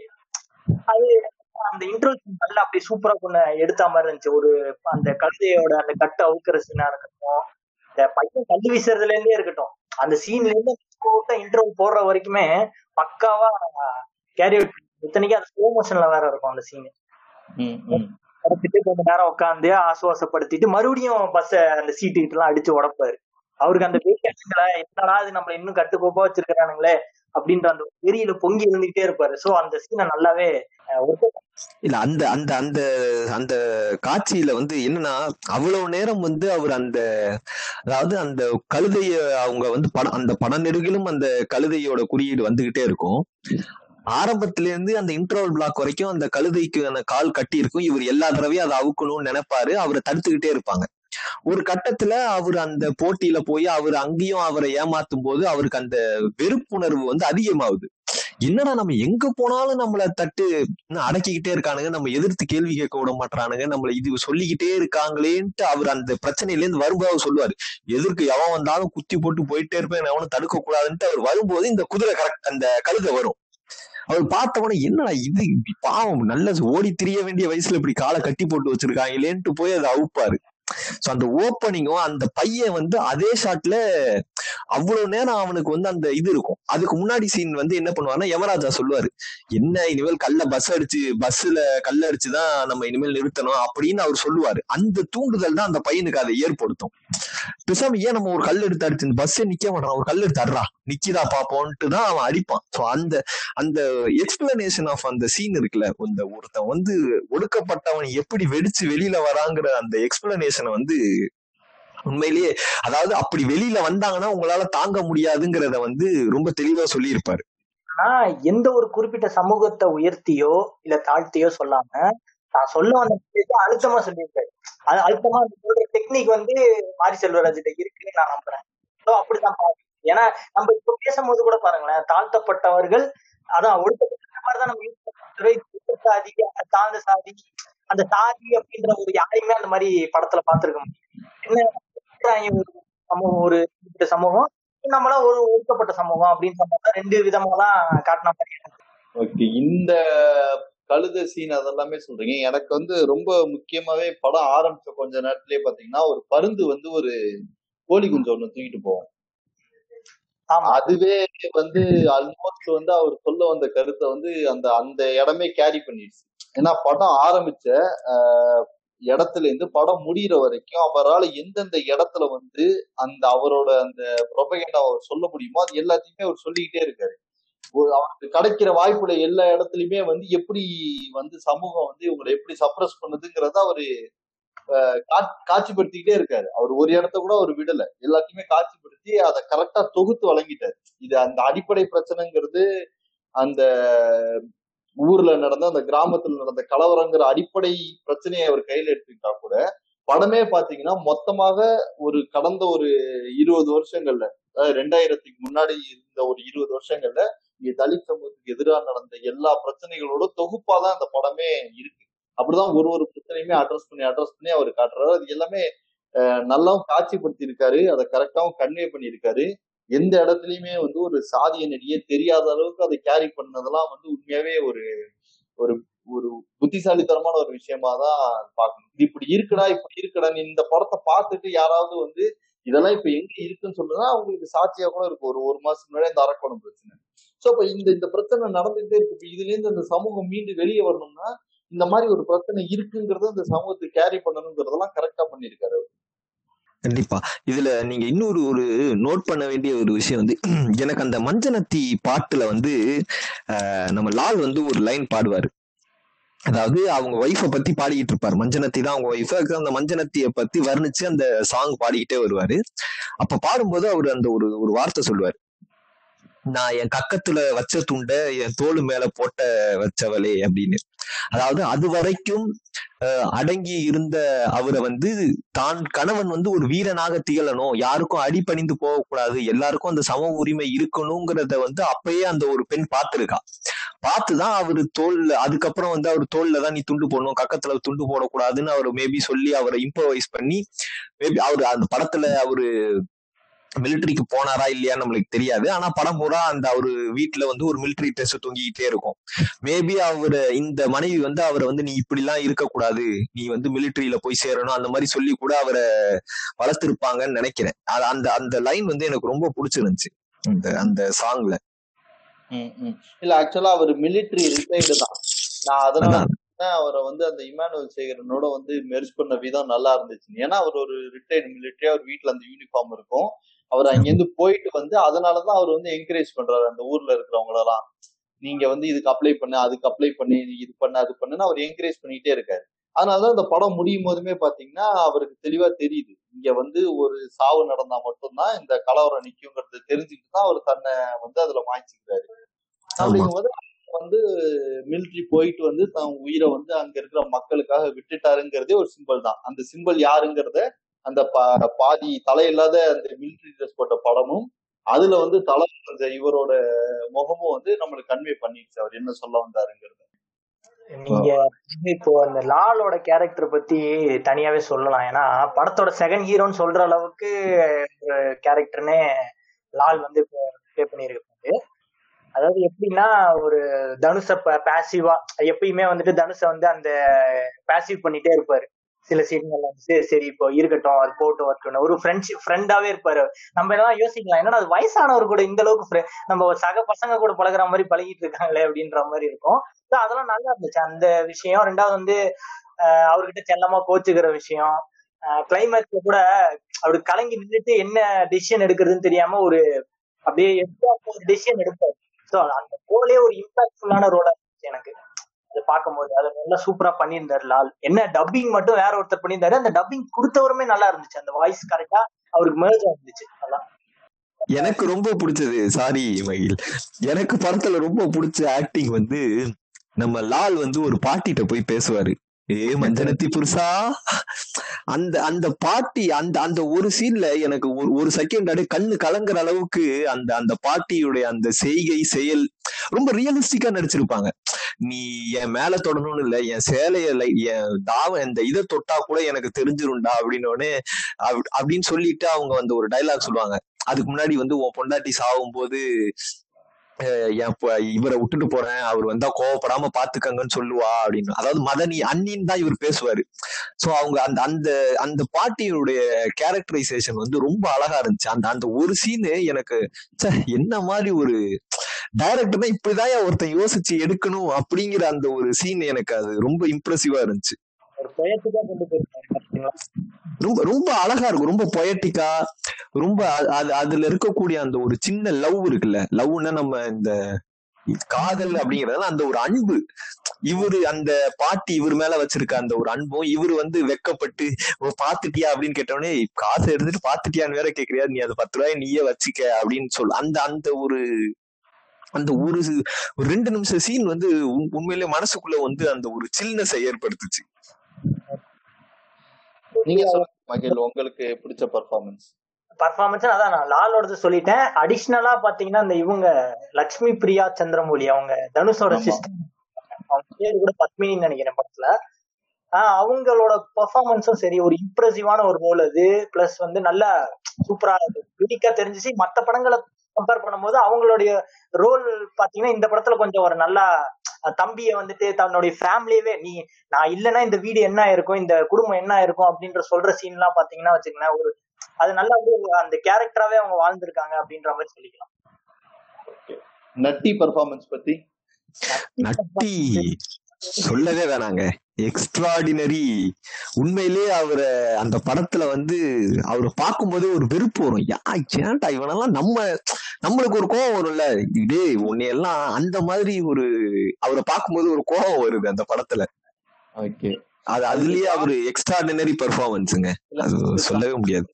அந்த மீசை அந்த ஹேர் கட் இருக்குல்ல அதுவே முதல் காரணமா கூட இருக்கலாம். ரெப்ரசன்ட் பண்றாருங்கிறது ரொம்ப கிளியரா தெரிஞ்சிருச்சு அந்த மீசை அந்த ஹேர் கட்ல வந்து இந்த படத்தோட காரணமா கூட இருக்கலாம். இதுதான் இதனாலதான் கோவம் வருது அப்படின்ட்டு. மத்தபடி சில இடங்கள்ல வந்து அவரு அப்படியே அந்த அவர் நடிச்ச ஒரு பெரிய லெவல ஹிட் ஆச்சுல அது என்ன படம்? மறந்து போச்சுங்க? சதுரங்க வேட்டைங்க. ஆ சதுரங்க வேட்டை. சதுரங்க வேட்டையில இருக்கிற சில நடிப்பெல்லாம் அப்படியே கொண்டாந்து இங்க தெளிச்சா மாதிரி அந்த கலெக்டர்கிட்ட பேசும்போது நெஞ்சில கையை வச்சுட்டு பணிவா அந்த மாதிரி ஒரு சில இடங்கள்ல ஒரு அந்த அந்தந்த நடிப்பெல்லாம் வந்துட்டு போச்சு. பாத்தீங்கன்னா ஒரு பர்ஃபார்மன்ஸ் வந்து அது எப்போ ரொம்ப அக்ரேஷன் நல்லா இருந்துச்சுன்னா அந்த போலீஸ் ஸ்டேஷன் சீன்லாம் வந்து ரொம்ப கிளியரா அவர் அவருக்கு வேர்த்து ஊத்துறது அவர் கைவழியை வந்து மேனேஜ் பண்ற அந்த இடம்லாம் வந்து உண்மையா நல்லா பண்ணியிருந்தாரு அவரு அதெல்லாம். நீங்க நம்ம நம்ம குறியீடுகள்னு நிறைய பேசிட்டு இருந்தோம். அதுக்கப்புறம் தான் இந்த டாபிக் வந்தோம். இதுல வந்து மாரி செல்வராஜ் வந்து ஒரு ரெண்டு இடத்துல பரியேறும் பெருமாளை வந்து ரொம்ப பயங்கரமான ஒரு ரெஃபரன்ஸ் ஒண்ணு வச்சிருப்பாரு. அதாவது இந்த குதிரை மேய்க்கிற பையனுடைய ஏன் அந்த குதிரையும் அந்த பையனையும் காமிச்சிருப்பாருன்னா அந்த குதிரை மேய்க்கிற பையன் இருக்கான்ல. அந்த பையன் பேரு பெருமாள். அவன் வந்து கருப்பு கலர்ல ஒரு குதிரையை வளர்க்குறான். அதே பரியேறும் பெருமாள்ல பாத்தீங்கன்னா பரியேறும் பெருமாள் கருப்பி அப்படின்னு ஒரு நாய் வளர்ப்பாரு. சோ நீங்க சொல்ற மேபி அதாவது இது ப்ரீக்குவலாக நம்ம கன்சிடர் செய்யப்பட்டால் அந்த பையன் தான் வளர்ந்து வரும் காலங்கள்ல பரியேறும் பெருமாளாக வரலாம் அப்படிங்கிறத கூட அவர் ரெப்ரசன்ட் பண்ணியிருக்கலாம். இன்னொன்னு டுவர்ட்ஸ் த எண்ட் அந்த பஸ்ல தனுஷ் வந்து ஜெயிலுக்கு போயிட்டு ரிட்டர்ன் வருவாரு. அப்போ ஒரு லெட்டர் படிப்பாரு. அப்ப அவங்க அக்கா எழுதியிருப்பாங்க இந்த மாதிரி இவங்க எல்லாம் இறந்துட்டாங்க அப்படின்னு. நம்ம- நம்ம சாதாரணமா அந்த படத்தை பார்க்கும்போது நம்ம அதை கவனிக்க மாட்டோம். நான் ரெண்டாவது தடவை பார்க்கும்போது ஏதோ ஒண்ணு மிஸ் ஆகுது அப்படின்ட்டு நான் அந்த இடத்துல ஃப்ரீஸ் பண்ணி நம்ம அதை செக் பண்ணோம்னா இந்த இடத்துல பரியேறும் பெருமாள் அப்படிங்கிறவருடைய போட்டோ அங்க இருக்கும். ஒரு தாத்தா போட்டோல பரியேறும் பெருமாள் அதாவது வடமலை ஆஹ் இருப்பேட்டு பெருமாள் அப்புறம் பரியேறும் பெருமாள் மூணு போட்டோ காமிப்பாங்க. அதாவது ஃபர்ஸ்ட் அந்த துரியோதனன் அபிமன்யு போட்டோ காமிச்சிட்டு அதுக்கு அடுத்த செட்ல வந்து ஒரு மூணு போட்டோ காமிப்பாங்க. அதுல ரைட் ஹேண்ட் சைடு கடைசி போட்டோல பரியேறும் பெருமாள்னு ஒரு போட்டோ இருக்கும். அங்க ஒரு தாத்தா இருப்பார். அந்த தாத்தா யாருன்னா போலீஸ் ஸ்டேஷன்ல டேபிள் கடியில போய் ஒரு தாத்தா ஒளிவாரு அந்த தாத்தாவை தான் இழுத்து போட்டு அடிப்பாரு நம்ம கர்ணன். அதாவது கண்ணபிரான். அவரு தான் வந்து அந்த பரியேறும் பெருமாள் அப்படிங்கறது தான் அங்க வந்து அவரு ரொம்ப பர்ஃபெக்டா அதை வச்சிருப்பாரு. அது அதுல பார்த்தா பரியேறும் பெருமாள்னு ஒரு போட்டோ வச்சிருந்தாங்க. நான் பார்த்துட்டேன் அப்பா எத்தனை மாதிரி லிங்க் பண்ணிருப்பாரு நம்ம இவரு இப்போ மகிழ் கொஞ்ச நேரத்துக்கு முன்னாடி ஒரு ஆங்கில இயக்குனர் சொன்னார்ல அவரை மாதிரி இவரும் இருக்காரே அப்படின்னு நம்மளும் நினைச்சுக்க வேண்டியதான் சோ இப்ப டெக்னிக்கல் டிபார்ட்மெண்ட்டை பொறுத்த வரைக்கும் எனக்கு மியூசிக் வந்து எக்ஸ்ட்ராடினரியா இருந்துச்சு. அதாவது பாட்டு தான் முக்கியமா. எனக்கு பிஜிஎம் எல்லாம் தாண்டி பாட்டு ரொம்ப எக்ஸ்ட்ராடினரியா இருந்துச்சு. அது வந்து உண்மையாவே ரொம்ப பெரிய பிளஸ் பரியரும் பெருமாள்ல இருந்த எந்த அளவுக்கு அந்த இசை வந்து அந்த படத்தோட பிளஸ் அது மாதிரி இதுல பரியர பெருமாள் பாத்தீங்கன்னா இந்த விடுதலைக்கான ஒரு பாடல் கூட இருக்கும்ல நான் யாருன்னு சொல்லிட்டு. அந்த மாதிரி வந்து விட்டுறாதீங்க போன ஒரு பாட்டு வச்சிருக்காரு. ரொம்ப எக்ஸ்ட்ராடினரியான பிளேஸ்மெண்ட் பாட்டாகட்டும் நல்லா இருக்கு. படத்தோட பிஜிஎம் ஆகட்டும் அந்த அந்த அவங்க அப்பா வந்து கடைசியில அந்த கத்தியை கொடுப்பாரு. அப்போ வர பிஜிஎம்லாம் கூட பயங்கரமா இருந்துச்சு. உண்மையாவே இசை வந்து ஒரு ரொம்ப பெரிய ஆர்டர் அட்வான்டேஜ் இந்த படத்துக்கு அப்படின்னா அந்த இசையை வந்து நான் ஆமா ஏன்னா படத்துல பின்னணி இசை இருக்கிற மாதிரியே தெரியல எனக்குலாம் ஏன்னா அந்த அளவுக்கு படத்தோட மூடு இருக்கு இல்லையா? அந்த படத்தோட மூடுக்குள்ள அவ்வளவு சூப்பரா பிளெண்ட் ஆயிருந்துச்சு பிஜிஎம் எல்லாமே. நீங்க இந்த உத்தரவாதீங்க போ எப்போன்ற சாங்க கூட அந்த இந்த கண்டா வர சொல்லுவாங்க அதெல்லாம் கூட ஹிட் ஆயிடுச்சு படம் வரதுக்கு முன்னாடி. ஆனா அந்த உத்தராதீங்க போ சாங்கு படத்துல பார்க்கும்போது அந்த கான்செப்ட் அந்த ஹிட்டான விட்டுவல்ஸ் அதெல்லாம் கொஞ்சம் யூனிக்காவே இருந்துச்சு. யூனிக் எக்ஸ்பீரியன்ஸாவே இருந்துச்சு எனக்கு. அப்புறம் அந்த கண்டாவரசனங்களை கூட நிறைய அதுலயே அந்த ஃபுல் அண்ட் ஃபுல் அந்த கர்ணனோட கேரக்டர் வந்து சொல்லிக்கிட்டே இருப்பாங்க. நம்ம ஏற்கனவே கூட மென்ஷன் பண்ணோம் இல்லையா? அந்த சூரியனும் பெற்றதில்ல சந்திரனும் சாட்சி இல்ல. அதே மாதிரி இன்னொரு லைன் கூட இருக்கும். கவசத்தையும் கண்டதில்ல எந்த மண்டலமும் கூட இல்ல வாழ்த்து பாரு வந்து சண்டை போட்ட யாரும் இல்ல அப்படின்ற மாதிரி ஒரு லைன் கூட வரும். அது ஃபுல் அண்ட் ஃபுல் கர்ணனோட குளோரிபிகேஷனுக்காக வச்சிருப்பாங்க அந்த கேரக்டருக்காக சோ அது என்ன சந்தோஷ் நாராயணன் பிரில்லியண்டா அந்த படத்துக்கு எப்படி தேவையோ படத்துக்கு என்ன தேவையோ அதை கரெக்டா கொடுத்துருக்காரு ஆக்சுவலா அந்த அந்த சாங் இருக்குல்ல கண்டா வர சொல்லுங்கிற சாங்குடைய ஆக்சுவல் ரைட்டர் வந்து வேற ஒருத்தர். அவரு கூட அதுக்கப்புறமா நம்ம மாரி செல்வராஜ் எல்லாம் போய் மரியாதை பண்ணாங்க அவங்க குடும்பத்துக்கு. அவர் இறந்துட்டாரு. அவர் ஒரு கிராமிய பாடல் பாடக்கூடியவர். ஒரு நல்ல தேசிய விருதெல்லாம் வாங்கியிருக்காரு. அவங்க ஃபேமிலி கூட கஷ்டப்படுறாங்க. அவருடைய பாட்டை தான் இந்த படத்தை வந்து ஆக்சுவலா யூஸ் பண்ணியிருப்பாங்க. கண்டா வர சொல்லுங்க கர்ணனை கையோட கூட்டி வாருங்க அப்படிங்கிற அந்த முழு பாடலையும் எழுதினவர் வந்து வேற ஒருத்தர். அவரு ரொம்ப கஷ்டப்படுறாருன்னு கூட அதுக்கப்புறம் அவங்க ஃபேமிலி எல்லாம் வந்து இவங்கள்ட்ட பேசி இந்த மாதிரி அப்பா பாட்டு வச்சிருக்கீங்கன்னு சொன்னோடனே அப்புறம் அதுக்காக அவங்க ஏதோ உதவி எல்லாம் கூட செஞ்சதாக ஒரு துணுக்கு படிச்சேன். அது ஒரு நல்ல இது. அதுக்கப்புறம் வந்து படத்துல இன்னொரு ஒரு முக்கியமான விஷயம் வந்து இந்த ஊருக்கு வச்சிருக்கக்கூடிய பேரு. நீங்க அத ரொம்ப நோட் பண்ணி பாத்தீங்கன்னா இந்த பிரச்சனை நடக்கக்கூடிய இந்த ரெண்டு ஊருக்கும் வந்து இவங்க ஊருக்கு பொடியங்குளம்னும் அவங்க ஊருக்கு மேலூர்னும் பேர் வச்சிருப்பாரு. சோ பொடியன் அப்படின்னாலே நம்ம என்ன சொல்லுவோம்? இல்லையே பொடிப்பயலே அப்படின்னு சொல்ற மாதிரி இந்த ஒரு சின்ன பைய சின்னவன் இல்லைன்னா என் தகுதிக்கு தாழ்ந்தவன் அப்படிங்கிற மாதிரியான ஒரு ஆளதான் நம்ம பொடியன். இல்ல சின்ன பையா அப்படின்ற மாதிரி சொல்லுவோம். சோ அந்த பேரை வந்து பொடியன் குளம்னு வச்சிருப்பாரு. அந்த ஆக்சுவல் இன்சிடென்ட் நடந்த ஊர் பேர் கொடியன்குளம் சோ அதுல ஒரே ஒரு எழுத்தை மாத்தினாலும் அதுக்கு ஆப்டாக அந்த பேரை அவர் வச்சிருக்கக்கூடிய விதம் வந்து ரொம்ப நல்லா இருந்துச்சு. அதே மாதிரி இவங்களை எப்பவுமே எதிர்த்துக்கிட்டு இருக்கிற ஊரோடைய பேர் வந்து மேலூர்னு வச்சிருப்பாரு. மேலூர்னா அது பேர்லயே உங்களுக்கு தெரியும். அது வந்து ஒரு மேல் மேல்நிலை மக்கள் வாழக்கூடிய ஒரு ஊரு அப்படிங்கறத வந்து சொல்லியிருப்பாரு. அதுல எங்கேயுமே இந்த படத்துல எந்த இடத்துலயுமே இந்த ஜாதி அப்படிங்கிற அந்த பேரையே மென்ஷன் பண்ணவே மாட்டாங்க. அது சொல்லாமையே இந்த ரெப்ரசன்டேஷன் மூலமாகவே படங்கள்ல இந்த இரண்டு சமூகத்திற்கும் நடுவில் இருக்கக்கூடிய அந்த பிரச்சனையை வந்து ரொம்ப தெளிவா அவர் வந்து கையாண்டிருப்பார். அது அது உண்மையிலேயே ஒரு நல்ல விஷயம். இல்லங்க நீங்க இந்த மேலூர்னு சொல்றீங்களே அதுல வந்து இந்த மேல் ஊர்ல இருக்கக்கூடிய அந்த அந்த சாதி கட்டமைப்புக்குள்ள இருக்கிறவங்களோட வன்மம் இருக்கு பாத்தீங்களா? அந்த. வன்மத்தெல்லாம் ரொம்ப அழகா காட்சி பண்ணிருப்பாரு ஒரு மூணு காட்சியா சொல்லிடுறோம் ஒண்ணு அந்த பொண்ணை வந்து அந்த பஸ் ஸ்டாண்ட்ல வரைகிறது அது அது ஒரு வன்மம். ரெண்டாவது வந்து அந்த கபடியில கபடிக்கு இல்ல முன்னாடி சீன் வந்து அந்த எல்லாரையும் மூஞ்சில துணி போட்டுட்டு வந்து அடிப்பார்ல. மாடு ஃபைட் ஒண்ணு நடக்கும். அது ஆமா, ஆமா. அதுக்கு அப்புறம் அவங்க அப்பா சொல்லி அவனுங்களே நம்மள்ட்ட அந்த ஊர்ல நம்மளுக்கு கூட கொடுக்குறோம் ஒரு அஞ்சாறு பேர் இருக்கான் அதெல்லாம் பார்த்து ரெசிபியா அதை விட்டுட்டு அவங்கள்ட்ட போய் முட்டிட்டு நிக்கிற அப்படி இப்படிங்கிறான் சோ இப்ப என்னன்னா அவன் வந்து அடி பண்ணிடுறது எப்படி அட்மையர் பண்றான் ரசிக்கிறான் போறான் வரான். கடைசியா படம் முடியும் போது இந்த கிராமத்தையே அடிக்க போறாங்க. வாங்க நின்னு பாப்போம் ஏற்கனவே அவன நம்மளுக்கு அடிமையா இருக்கிறானுங்க. அது அதாவது அவர் என்ன சொல்லுவாருன்னா அப்- அப்ப கூட அந்த கிராமம் அழிய போறதுக்கான எந்த ஒரு பொருளையும் எழுப்பாம அதையும் நம்ம ரசிச்சுட்டு இருப்போம். இருக்கிறவனை வந்து பார்த்துப்போம்.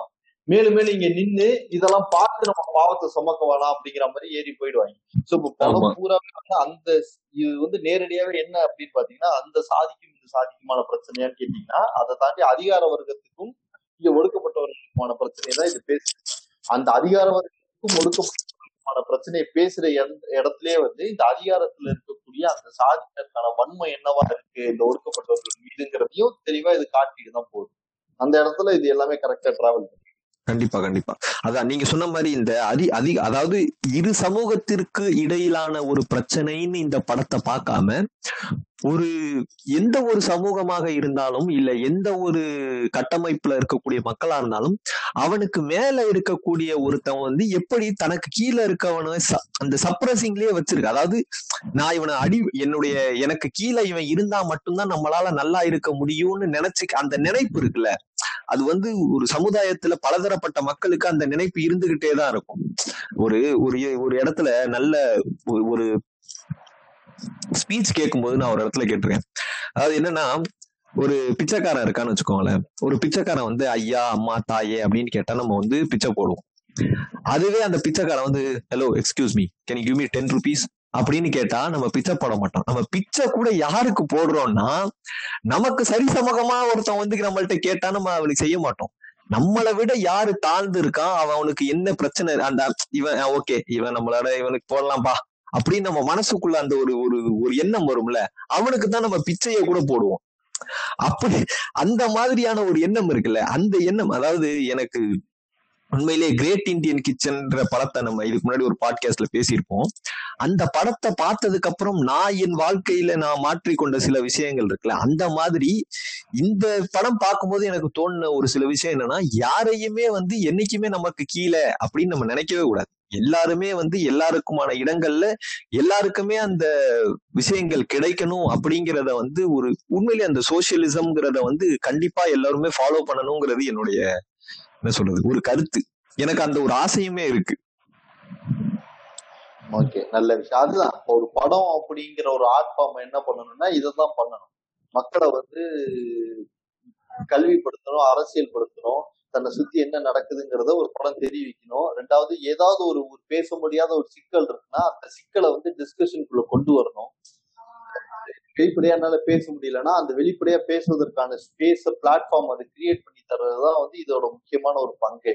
இது இதுக்கப்புறம் இது என்டர்டைனிங் மீடியாவாகவும் இருக்கும். அது வந்து எப்படின்னா இந்த ஆர்ட் ஃபார்ம்ல இருக்கிற முரண்கள் எல்லாம் நம்ம தீர்த்துட்டோம்னா இது ஒரு ஒரு வந்து பார்த்து ரசிக்கக்கூடிய ஒரு கலையாக தான் இருக்கும். எப்படி ஒரு ஓவியத்தை பார்க்கும்போது நல்லா இருக்கு நம்மளுக்கு பிடிக்கிற மாதிரி தோணுது. அந்த ஓவியத்தை பார்த்து நம்மளுக்கு பிடிக்கிற மாதிரி தோன்ற அந்த உணர்வுங்கிறது ஒரு என்டர்டைன்மெண்டா இருந்தாலும் அந்த ஓவியம் என்ன சொல்ல வருதுங்கிற விஷயமும் ஒண்ணு இருக்குல்ல ஸோ அந்த மாதிரி ஒரு ஆர்ட் ஃபார்மா இது எல்லாமே கன்வெர்ட் ஆகணுங்கிறது தான் அப்படி இருக்கணுங்கிறது தான் இதோட மைய துவக்கமே. ஏன்னா அப்படிதான் வந்து ஆக்சுவலா சினிமாவோட ஹிஸ்டரின்னு எடுத்து பாத்தீங்கன்னா சினிமா இந்த அளவுக்கு ஸ்கிரீன் பிளே இது எல்லாமே வந்து எப்படி புரட்சிக்கு பயன்பட்டிருக்கு முதல் உலக போரோட முடிவுல சினிமா எப்படி ஒரு ஒரு ஒரு இயக்கமா எப்படி சினிமா மக்கள் மத்தியில கொண்டு போய் ஒரு கருத்தை பரப்புது சினிமாவை வந்து எப்படி இப்ப ஒரு சாதாரணமா நம்ம இதுக்கு முன்னாடி ஒரு பாட்காஸ்ட்ல பேசுனது கூட சொன்னோம் ஒருத்தனுக்கு ஃபேஸ்ல ஒரு நல்லவனுக்கு ஃபேஸ்ல க்ளோஸ் அப் வச்சு அவன் சிரிச்சுக்கிட்டே பேசினா அப்படின்னா அது நல்ல விஷயம் அர்த்தம். ஒரு கெட்டவனுக்கு மூஞ்சில க்ளோஸ் அப் வச்சு அவன் சிரிச்சுக்கிட்டே பேசினா அது கெட்ட விஷயம் அர்த்தம். சோ இப்ப இந்த லாங்குவேஜோட இந்த ஃபார்மேட்டை எல்லாருமே எப்படி இதெல்லாம் ரஷ்யன்ஸ் தான் பெருசா பண்ணாங்க. அந்த கம்யூனிசம் பரப்புறதுக்காக அவங்க எல்லாருமே ஃபாலோ பண்ணாங்க. பட் இந்த மாதிரி ஒரு ஆர்ட் ஃபார்ம் வந்து ஒரு பெரிய எவல்யூஷன் எடுத்திருக்கல அந்த எவல்யூஷனோட முக்கிய துவக்கமே என்னன்னு பாத்தீங்கன்னா மக்களுக்கு கருத்துக்களை கொண்டு போய் சேர்க்கறதுக்கு தான் வந்து இந்த மீடியத்தை அவங்க பயன்படுத்துனாங்களே. அதுக்காக தான் நாடகங்களும் பயன்பட்டது இந்த மீடியமும்.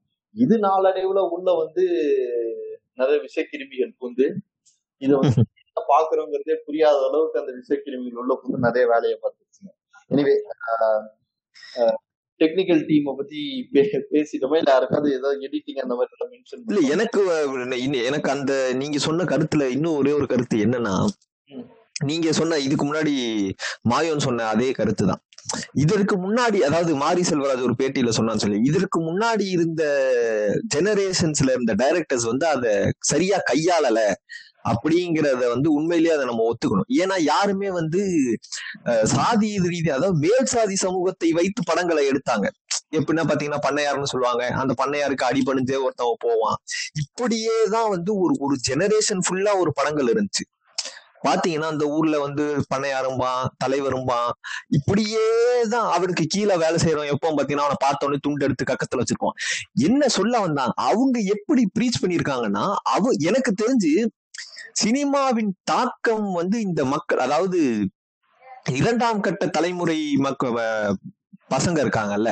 அதாவது நைன்டிஸ் கிட்ஸ்ல கொஞ்சம் ஒரு சில பேர் இந்த சாதிய வன்மத்தோடயே தெரியறாங்கல்ல. அவங்களுக்கு அந்த படங்கள் மூலமா தான் இந்த இன்ஸ்பிரேஷன் வந்திருக்குமோ அப்படிங்கிறது என்னுடைய கருத்து. ஏன்னா அந்த படத்துல பாத்தீங்கன்னு வச்சுக்கோங்களேன் அந்த ஒரு பண்ணையார் இருப்பாரு. பண்ணையாரை பார்த்தோன்னே அந்த வேலை செய்யறவன் துண்டு எடுத்து கக்கத்துல வச்சுக்கிட்டு ஐயா சொல்லுங்க ஐயான்னு நிப்பான்.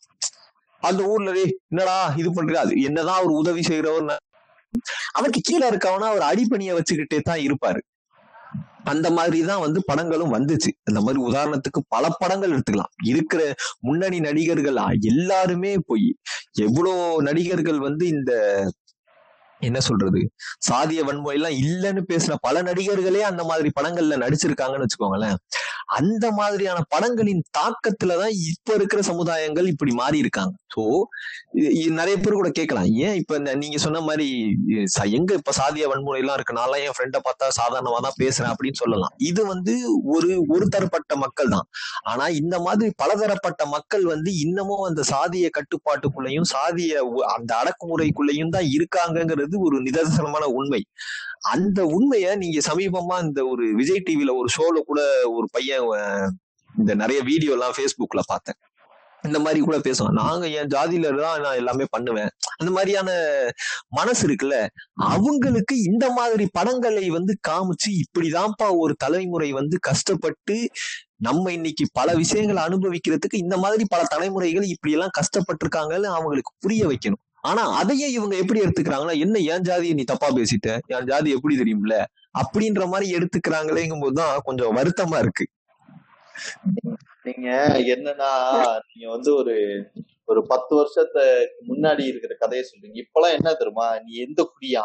உன் உன் குடி என்ன? உன் பூர்வீகம் என்ன? உங்க அப்பா பேர் என்ன? ஏன்னா இப்ப இப்ப அந்த ட்ரெண்டுக்கு வந்துட்டானுங்க. சாதிலாம் வேஸ்ட் ப்ரோ நீங்க என்ன குடி? அப்படின்னு கேட்பானுங்க. அந்த மாதிரி மாறிட்டானுங்க இப்ப.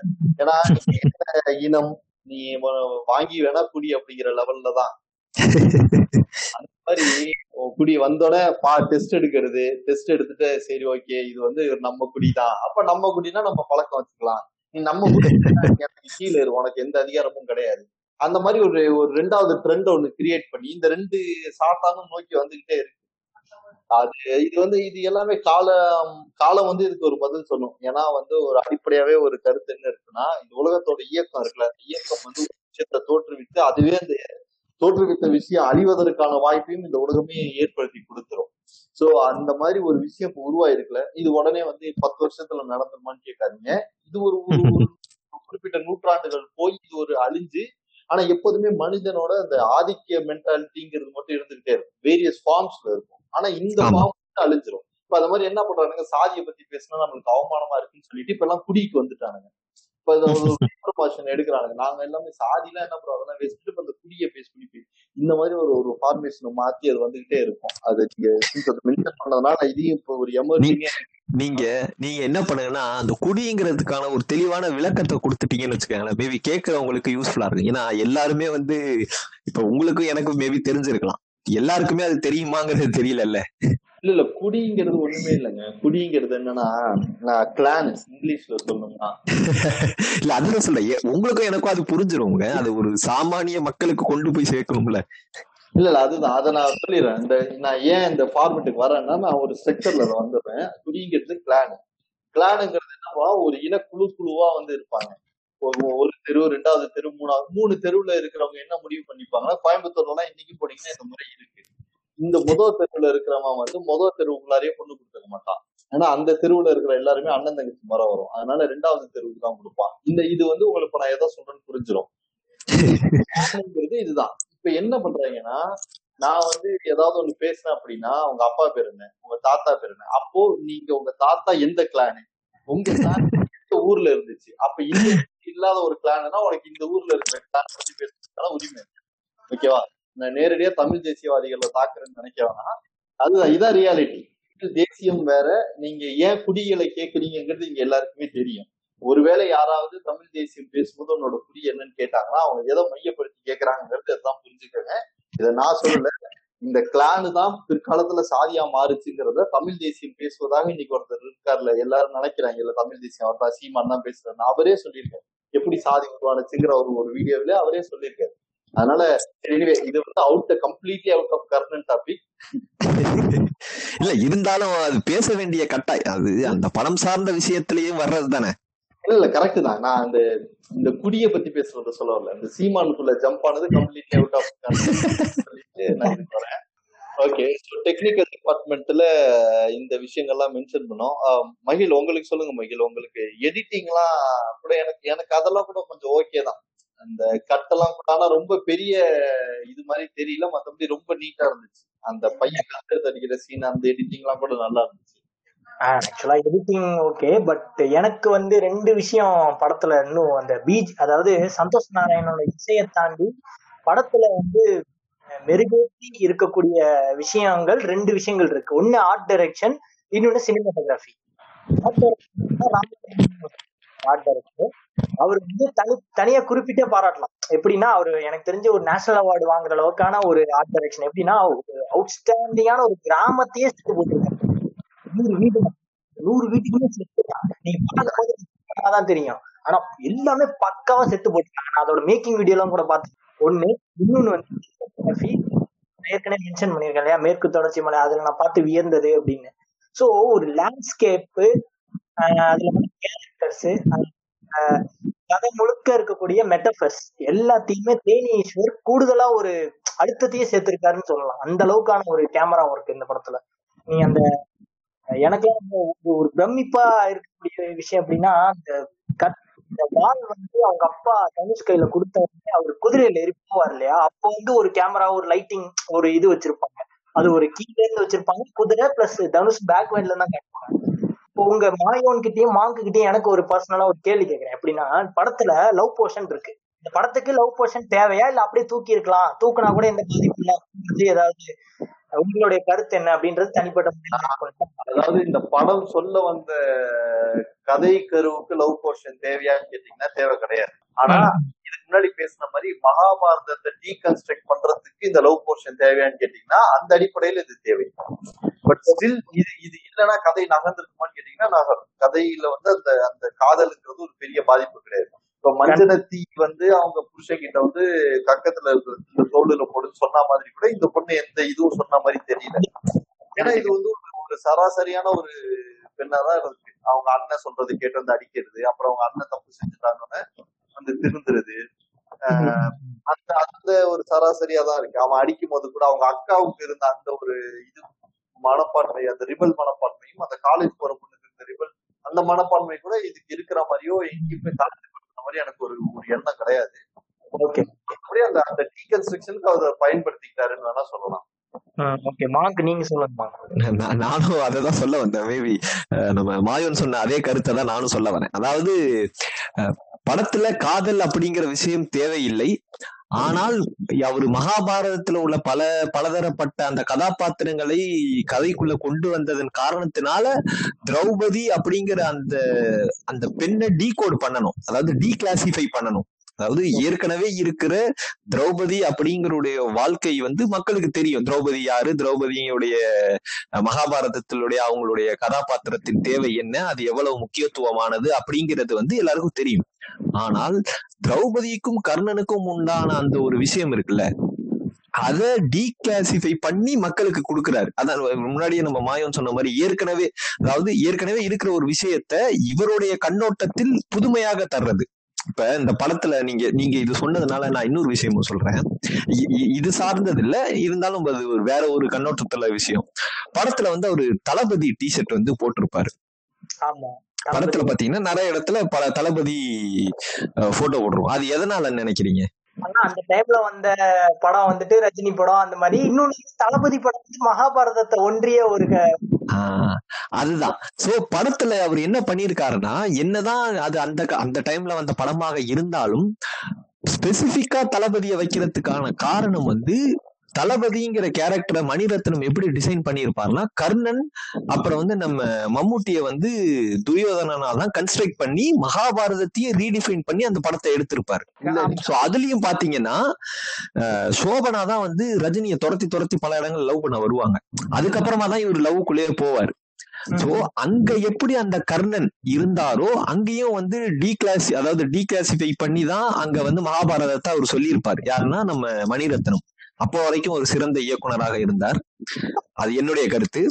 அதுக்கப்புறம் குறுக்கி குறிக்கிறதுக்கு வண்டிக்கணும் நீங்க அப்பதான் சொல்லு. சொல்லியிருப்பாருன்னு கிடையாது. அவர் அது மகாபாரதத்துல என்ன இருந்துச்சோ அதை அப்படியே எடுத்து சொல்லியிருக்காரு. அது அவர் வந்து உடைக்கவே இல்லை. அந்த அந்த அந்த கூற்று இருக்குல்ல அந்த விஷயம் இருக்குல்ல திரௌபதி வந்து இவங்களது அதை வந்து உடைக்கவே இல்லை. அதை உடைச்சது இவருதான். அவர் உடைக்க என்ன இருந்துச்சோ அதை அப்படியே அங்க போட்ட நூலை எடுத்து அப்படியே இங்க போட்டுட்டாரு. அவ்வளவுதான். அந்த நூல் போட்டாருங்கிறது கரெக்டான விஷயம் தான் நான் எதுக்காக அதை சொன்னேன்னா அந்த ஒரு பாட்டை மட்டும் ஒரு டீகிளாசிஃபை பண்ணி வருவேன் ஆக்சுவல் மகாபாரதத்துல வந்து திரௌபதி கர்ணனை லவ் பண்ணதாக எங்கேயுமே வராது. அதுதான் உண்மை.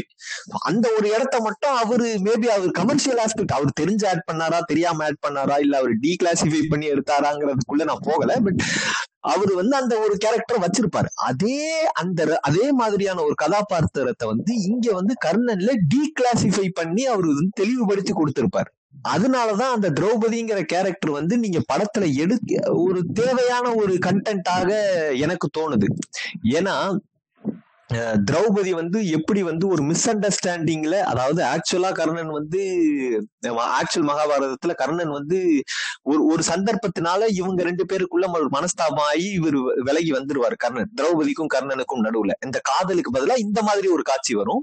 அதே மாதிரிதான் பாத்தீங்கன்னா இங்க வந்து இந்த வடமலைங்கிற ஒரு கேரக்டர் இன்ட்ரடியூஸ் பண்ணி அவர் மேலமா ஏற்படக்கூடிய அந்த கிளாஷ்ல வந்து ஒரு திரௌபதிக்கு இவங்களுக்கும் ஒரு வெறுப்பு உணர்வு வர்ற மாதிரியான ஒரு காட்சியை கூட அமைச்சிருப்பார். சோ அதெல்லாம் வந்து எப்படின்னா இந்த மகாபாரதத்தை இவர் ரூபமா சிம்பலைஸ் பண்ணியிருக்காருங்கிறதுனால எனக்கு தெரிஞ்ச திரௌபதி தேவைப்படும். அந்த கதைக்கு அல்ல கதை களத்துக்கு. களத்திற்கு தேவைப்படும். ஓகே ஓகே ஓகே ஏன்னா எனக்கு எப்படி தோணுச்சுன்னு சொல்ல வரேன்னா ஏன் நான் இதை கேட்டேன்னா ஆக்சுவலா படத்துல லைஃப் அப்படியே துண்டா தூத்திட்டீங்கன்னு வச்சுங்களேன் படத்தோட கோர் கான்செப்டுக்கு எந்த பாதிப்புமே இருந்திருக்காது.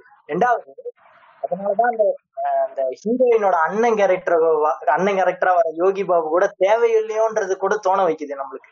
சில டைம் பாத்தீங்கன்னா படத்தோட அந்த எப்படின்னா அந்த ஓவரால் அந்த லவ்ன்றது வந்து ஒரு டியூரேஷனுக்கு யூஸ் ஆன மாதிரி தான் தெரியுது. ஏன்னா இப்போ நம்ம டீகோட் பண்றோன்றதுலாம் ஓகே நம்ம டீகோட் பேசுறோம் படத்துல இவ்வளவு விஷயங்கள் சொல்லியிருக்காங்க. இப்ப நீங்க உங்க ரெண்டு பேர்த்தையும் கேட்ட காரணம் எதுக்கு எதுக்குன்னா இந்த லவ் பேஷன்னால இந்த மகாபாரதத்தையும் நீங்க கரெக்டா கம்பேர் பண்ணி சொல்றீங்க பாத்தீங்களா? சோ அப்படி பார்க்கும்போது இந்த படத்துக்கு கண்டிப்பா இந்த திரௌபதி கேரக்டர் தேவை. சோ அந்த படத்துக்கான லவ்ன்ற போர்ஷன் தேவைங்கும் போது அந்த முக்கியத்துவம் தெரியுது. நிறைய பேருக்கு இது புரியாது. ஏன்னா லவ் சிம்பிளா சொல்லிட்டு போயிருவாங்க ஏய் லவ்வே லவ் போர்ஷன் தேவையே இல்லடா. படம் எங்கேயோ போயிட்டு இருக்கு. லவ் தேவையில்லாம இவன் பாட்டுக்கு தட்டான் தட்டான் த- வண்டி கட்டின்னு பாட்டு பாடிக்கிட்டு இருக்கானுங்க. என்னடா படம்?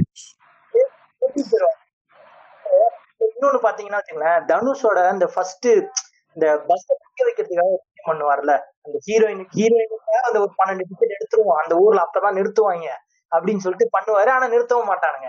அதுக்காக அந்த பஸ்ஸை நிறுத்துறதுக்கு ஒரு விஷயம் பண்ணுவாரு. அந்த படம் பார்த்தவங்களுக்கு அதுக்கப்புறம் தான் இந்த ப்ரொபோஷனை நல்ல இலங்கை இலங்கேட் பண்ணி பயங்கரமா அந்த சாங் ரொமான்ஸ் பாட்டு யோகி பாபு மிஸ் அண்டர்ஸ்டாண்டிங் அப்புறம் அந்த அப்படி போய் படம் நேரம் மறுபடியும் கொண்டு வந்து அந்த இந்த களத்துல கொண்டு வந்து இறக்கி விட்டுருச்சு. ஸோ அதை பாக்குறவன் என்ன சொல்றான்னா அதான் லவ் போர்ஷனே தேவை இல்லையா எதுக்கு இந்த படத்துக்கு லவ் போர்ஷனு படத்தை வந்துட்டு பரியேறும் பெருமாள் மாதிரி ஃபுல் அண்ட் ஃபுல் நீங்க லவ் எடுத்தாலும் அது வந்து கண்டென்ட் யூஸ் ஆகணும் அப்படின்னா நிறைய பேர் நான் கேள்விப்பட்டேன். என் ஃப்ரெண்ட்ஸ் எல்லாம் சொன்னாங்க. ஆனா லவ் எதுக்கு முக்கியத்துவம் வாய்ந்தது அப்படின்றத நான் அதான் சரி உங்களுடைய கருத்து எப்படி இருக்குன்றதுக்காக தான் நான் கேட்டேன். ஃபைனல் வந்துட்டோம். ஸோ ஓவராலா இந்த படம் வந்து ரொம்ப ஒரு சிறந்த படமாக இருந்துச்சு. வேற யாருக்காவது ஏதாவது கருத்துக்கள் சொல்லணும்னா அப்படி ஆட் பண்ணுங்க. இல்ல ஃபைனலா அதான். மக்களுக்கு வந்து ஒரு விழிப்புணர்வு அப்படின்னு சொல்றதை விட மக்கள் விழிகளை திறக்கக்கூடிய ஒரு படமாக இது இருக்கணுங்கிறது என்னுடைய ஆசை. இந்த மாதிரி படங்களை வந்து எடுத்துட்டு அதுக்கு வந்து நிறைய நெகட்டிவ் கமெண்ட் ரிவ்யூ கமெண்ட்ஸ் வரலாம். அதாவது சாதியே இல்ல இப்ப இல்ல. நீங்க இப்படி ஒரு படத்தை எடுத்து மறுபடியும் அதை ஆரம்பிச்சு விடுறீங்கன்னு. அப்படி இருக்கிறவங்க இன்னும் நிறைய நியூஸையும் நிறைய சம்பவங்களையும் தெரிஞ்சுக்கிட்டீங்கன்னா உண்மையிலேயே அந்த மாதிரி சம்பவங்கள் இன்னும் நடக்குது. அந்த மாதிரி சம்பவங்கள் நடக்காம இருக்கிறதுக்காக இந்த மாதிரி படங்கள் உதவும் என்பது என்னுடைய கருத்து. மயில் உங்க பாயிண்ட் என் பாயிண்ட் என்ன நம்மள வந்து மாங்கு சொல்ற அளவுக்கு நல்லா அந்த மாதிரி எனக்கு வரல. மொத்தத்துல பார்த்தா படம் எக்ஸ்ட்ராடினரி ஒரு எப்படி சொல்றது ஒரு எக்ஸ்ட்ராடினரி கண்டென்ட் எக்ஸ்ட்ராடினரி பர்ஃபார்மன்சஸ்னால படம் வந்துட்டு பயங்கரமா ஒரு இப்போ சமூகத்துக்கு தேவையான படம் அப்படின்ற மாதிரியான தாட்டு தான் கொடுக்குது. அசுரன் எப்படி கொடுத்துச்சோ அதே ஃபீல வந்து கர்ணன் எனக்கு கொடுத்துருக்கு அப்படின்னு சொல்லி சொல்லலாம். அதான். கர்ணன் வந்து அனைவருக்குமானவன்.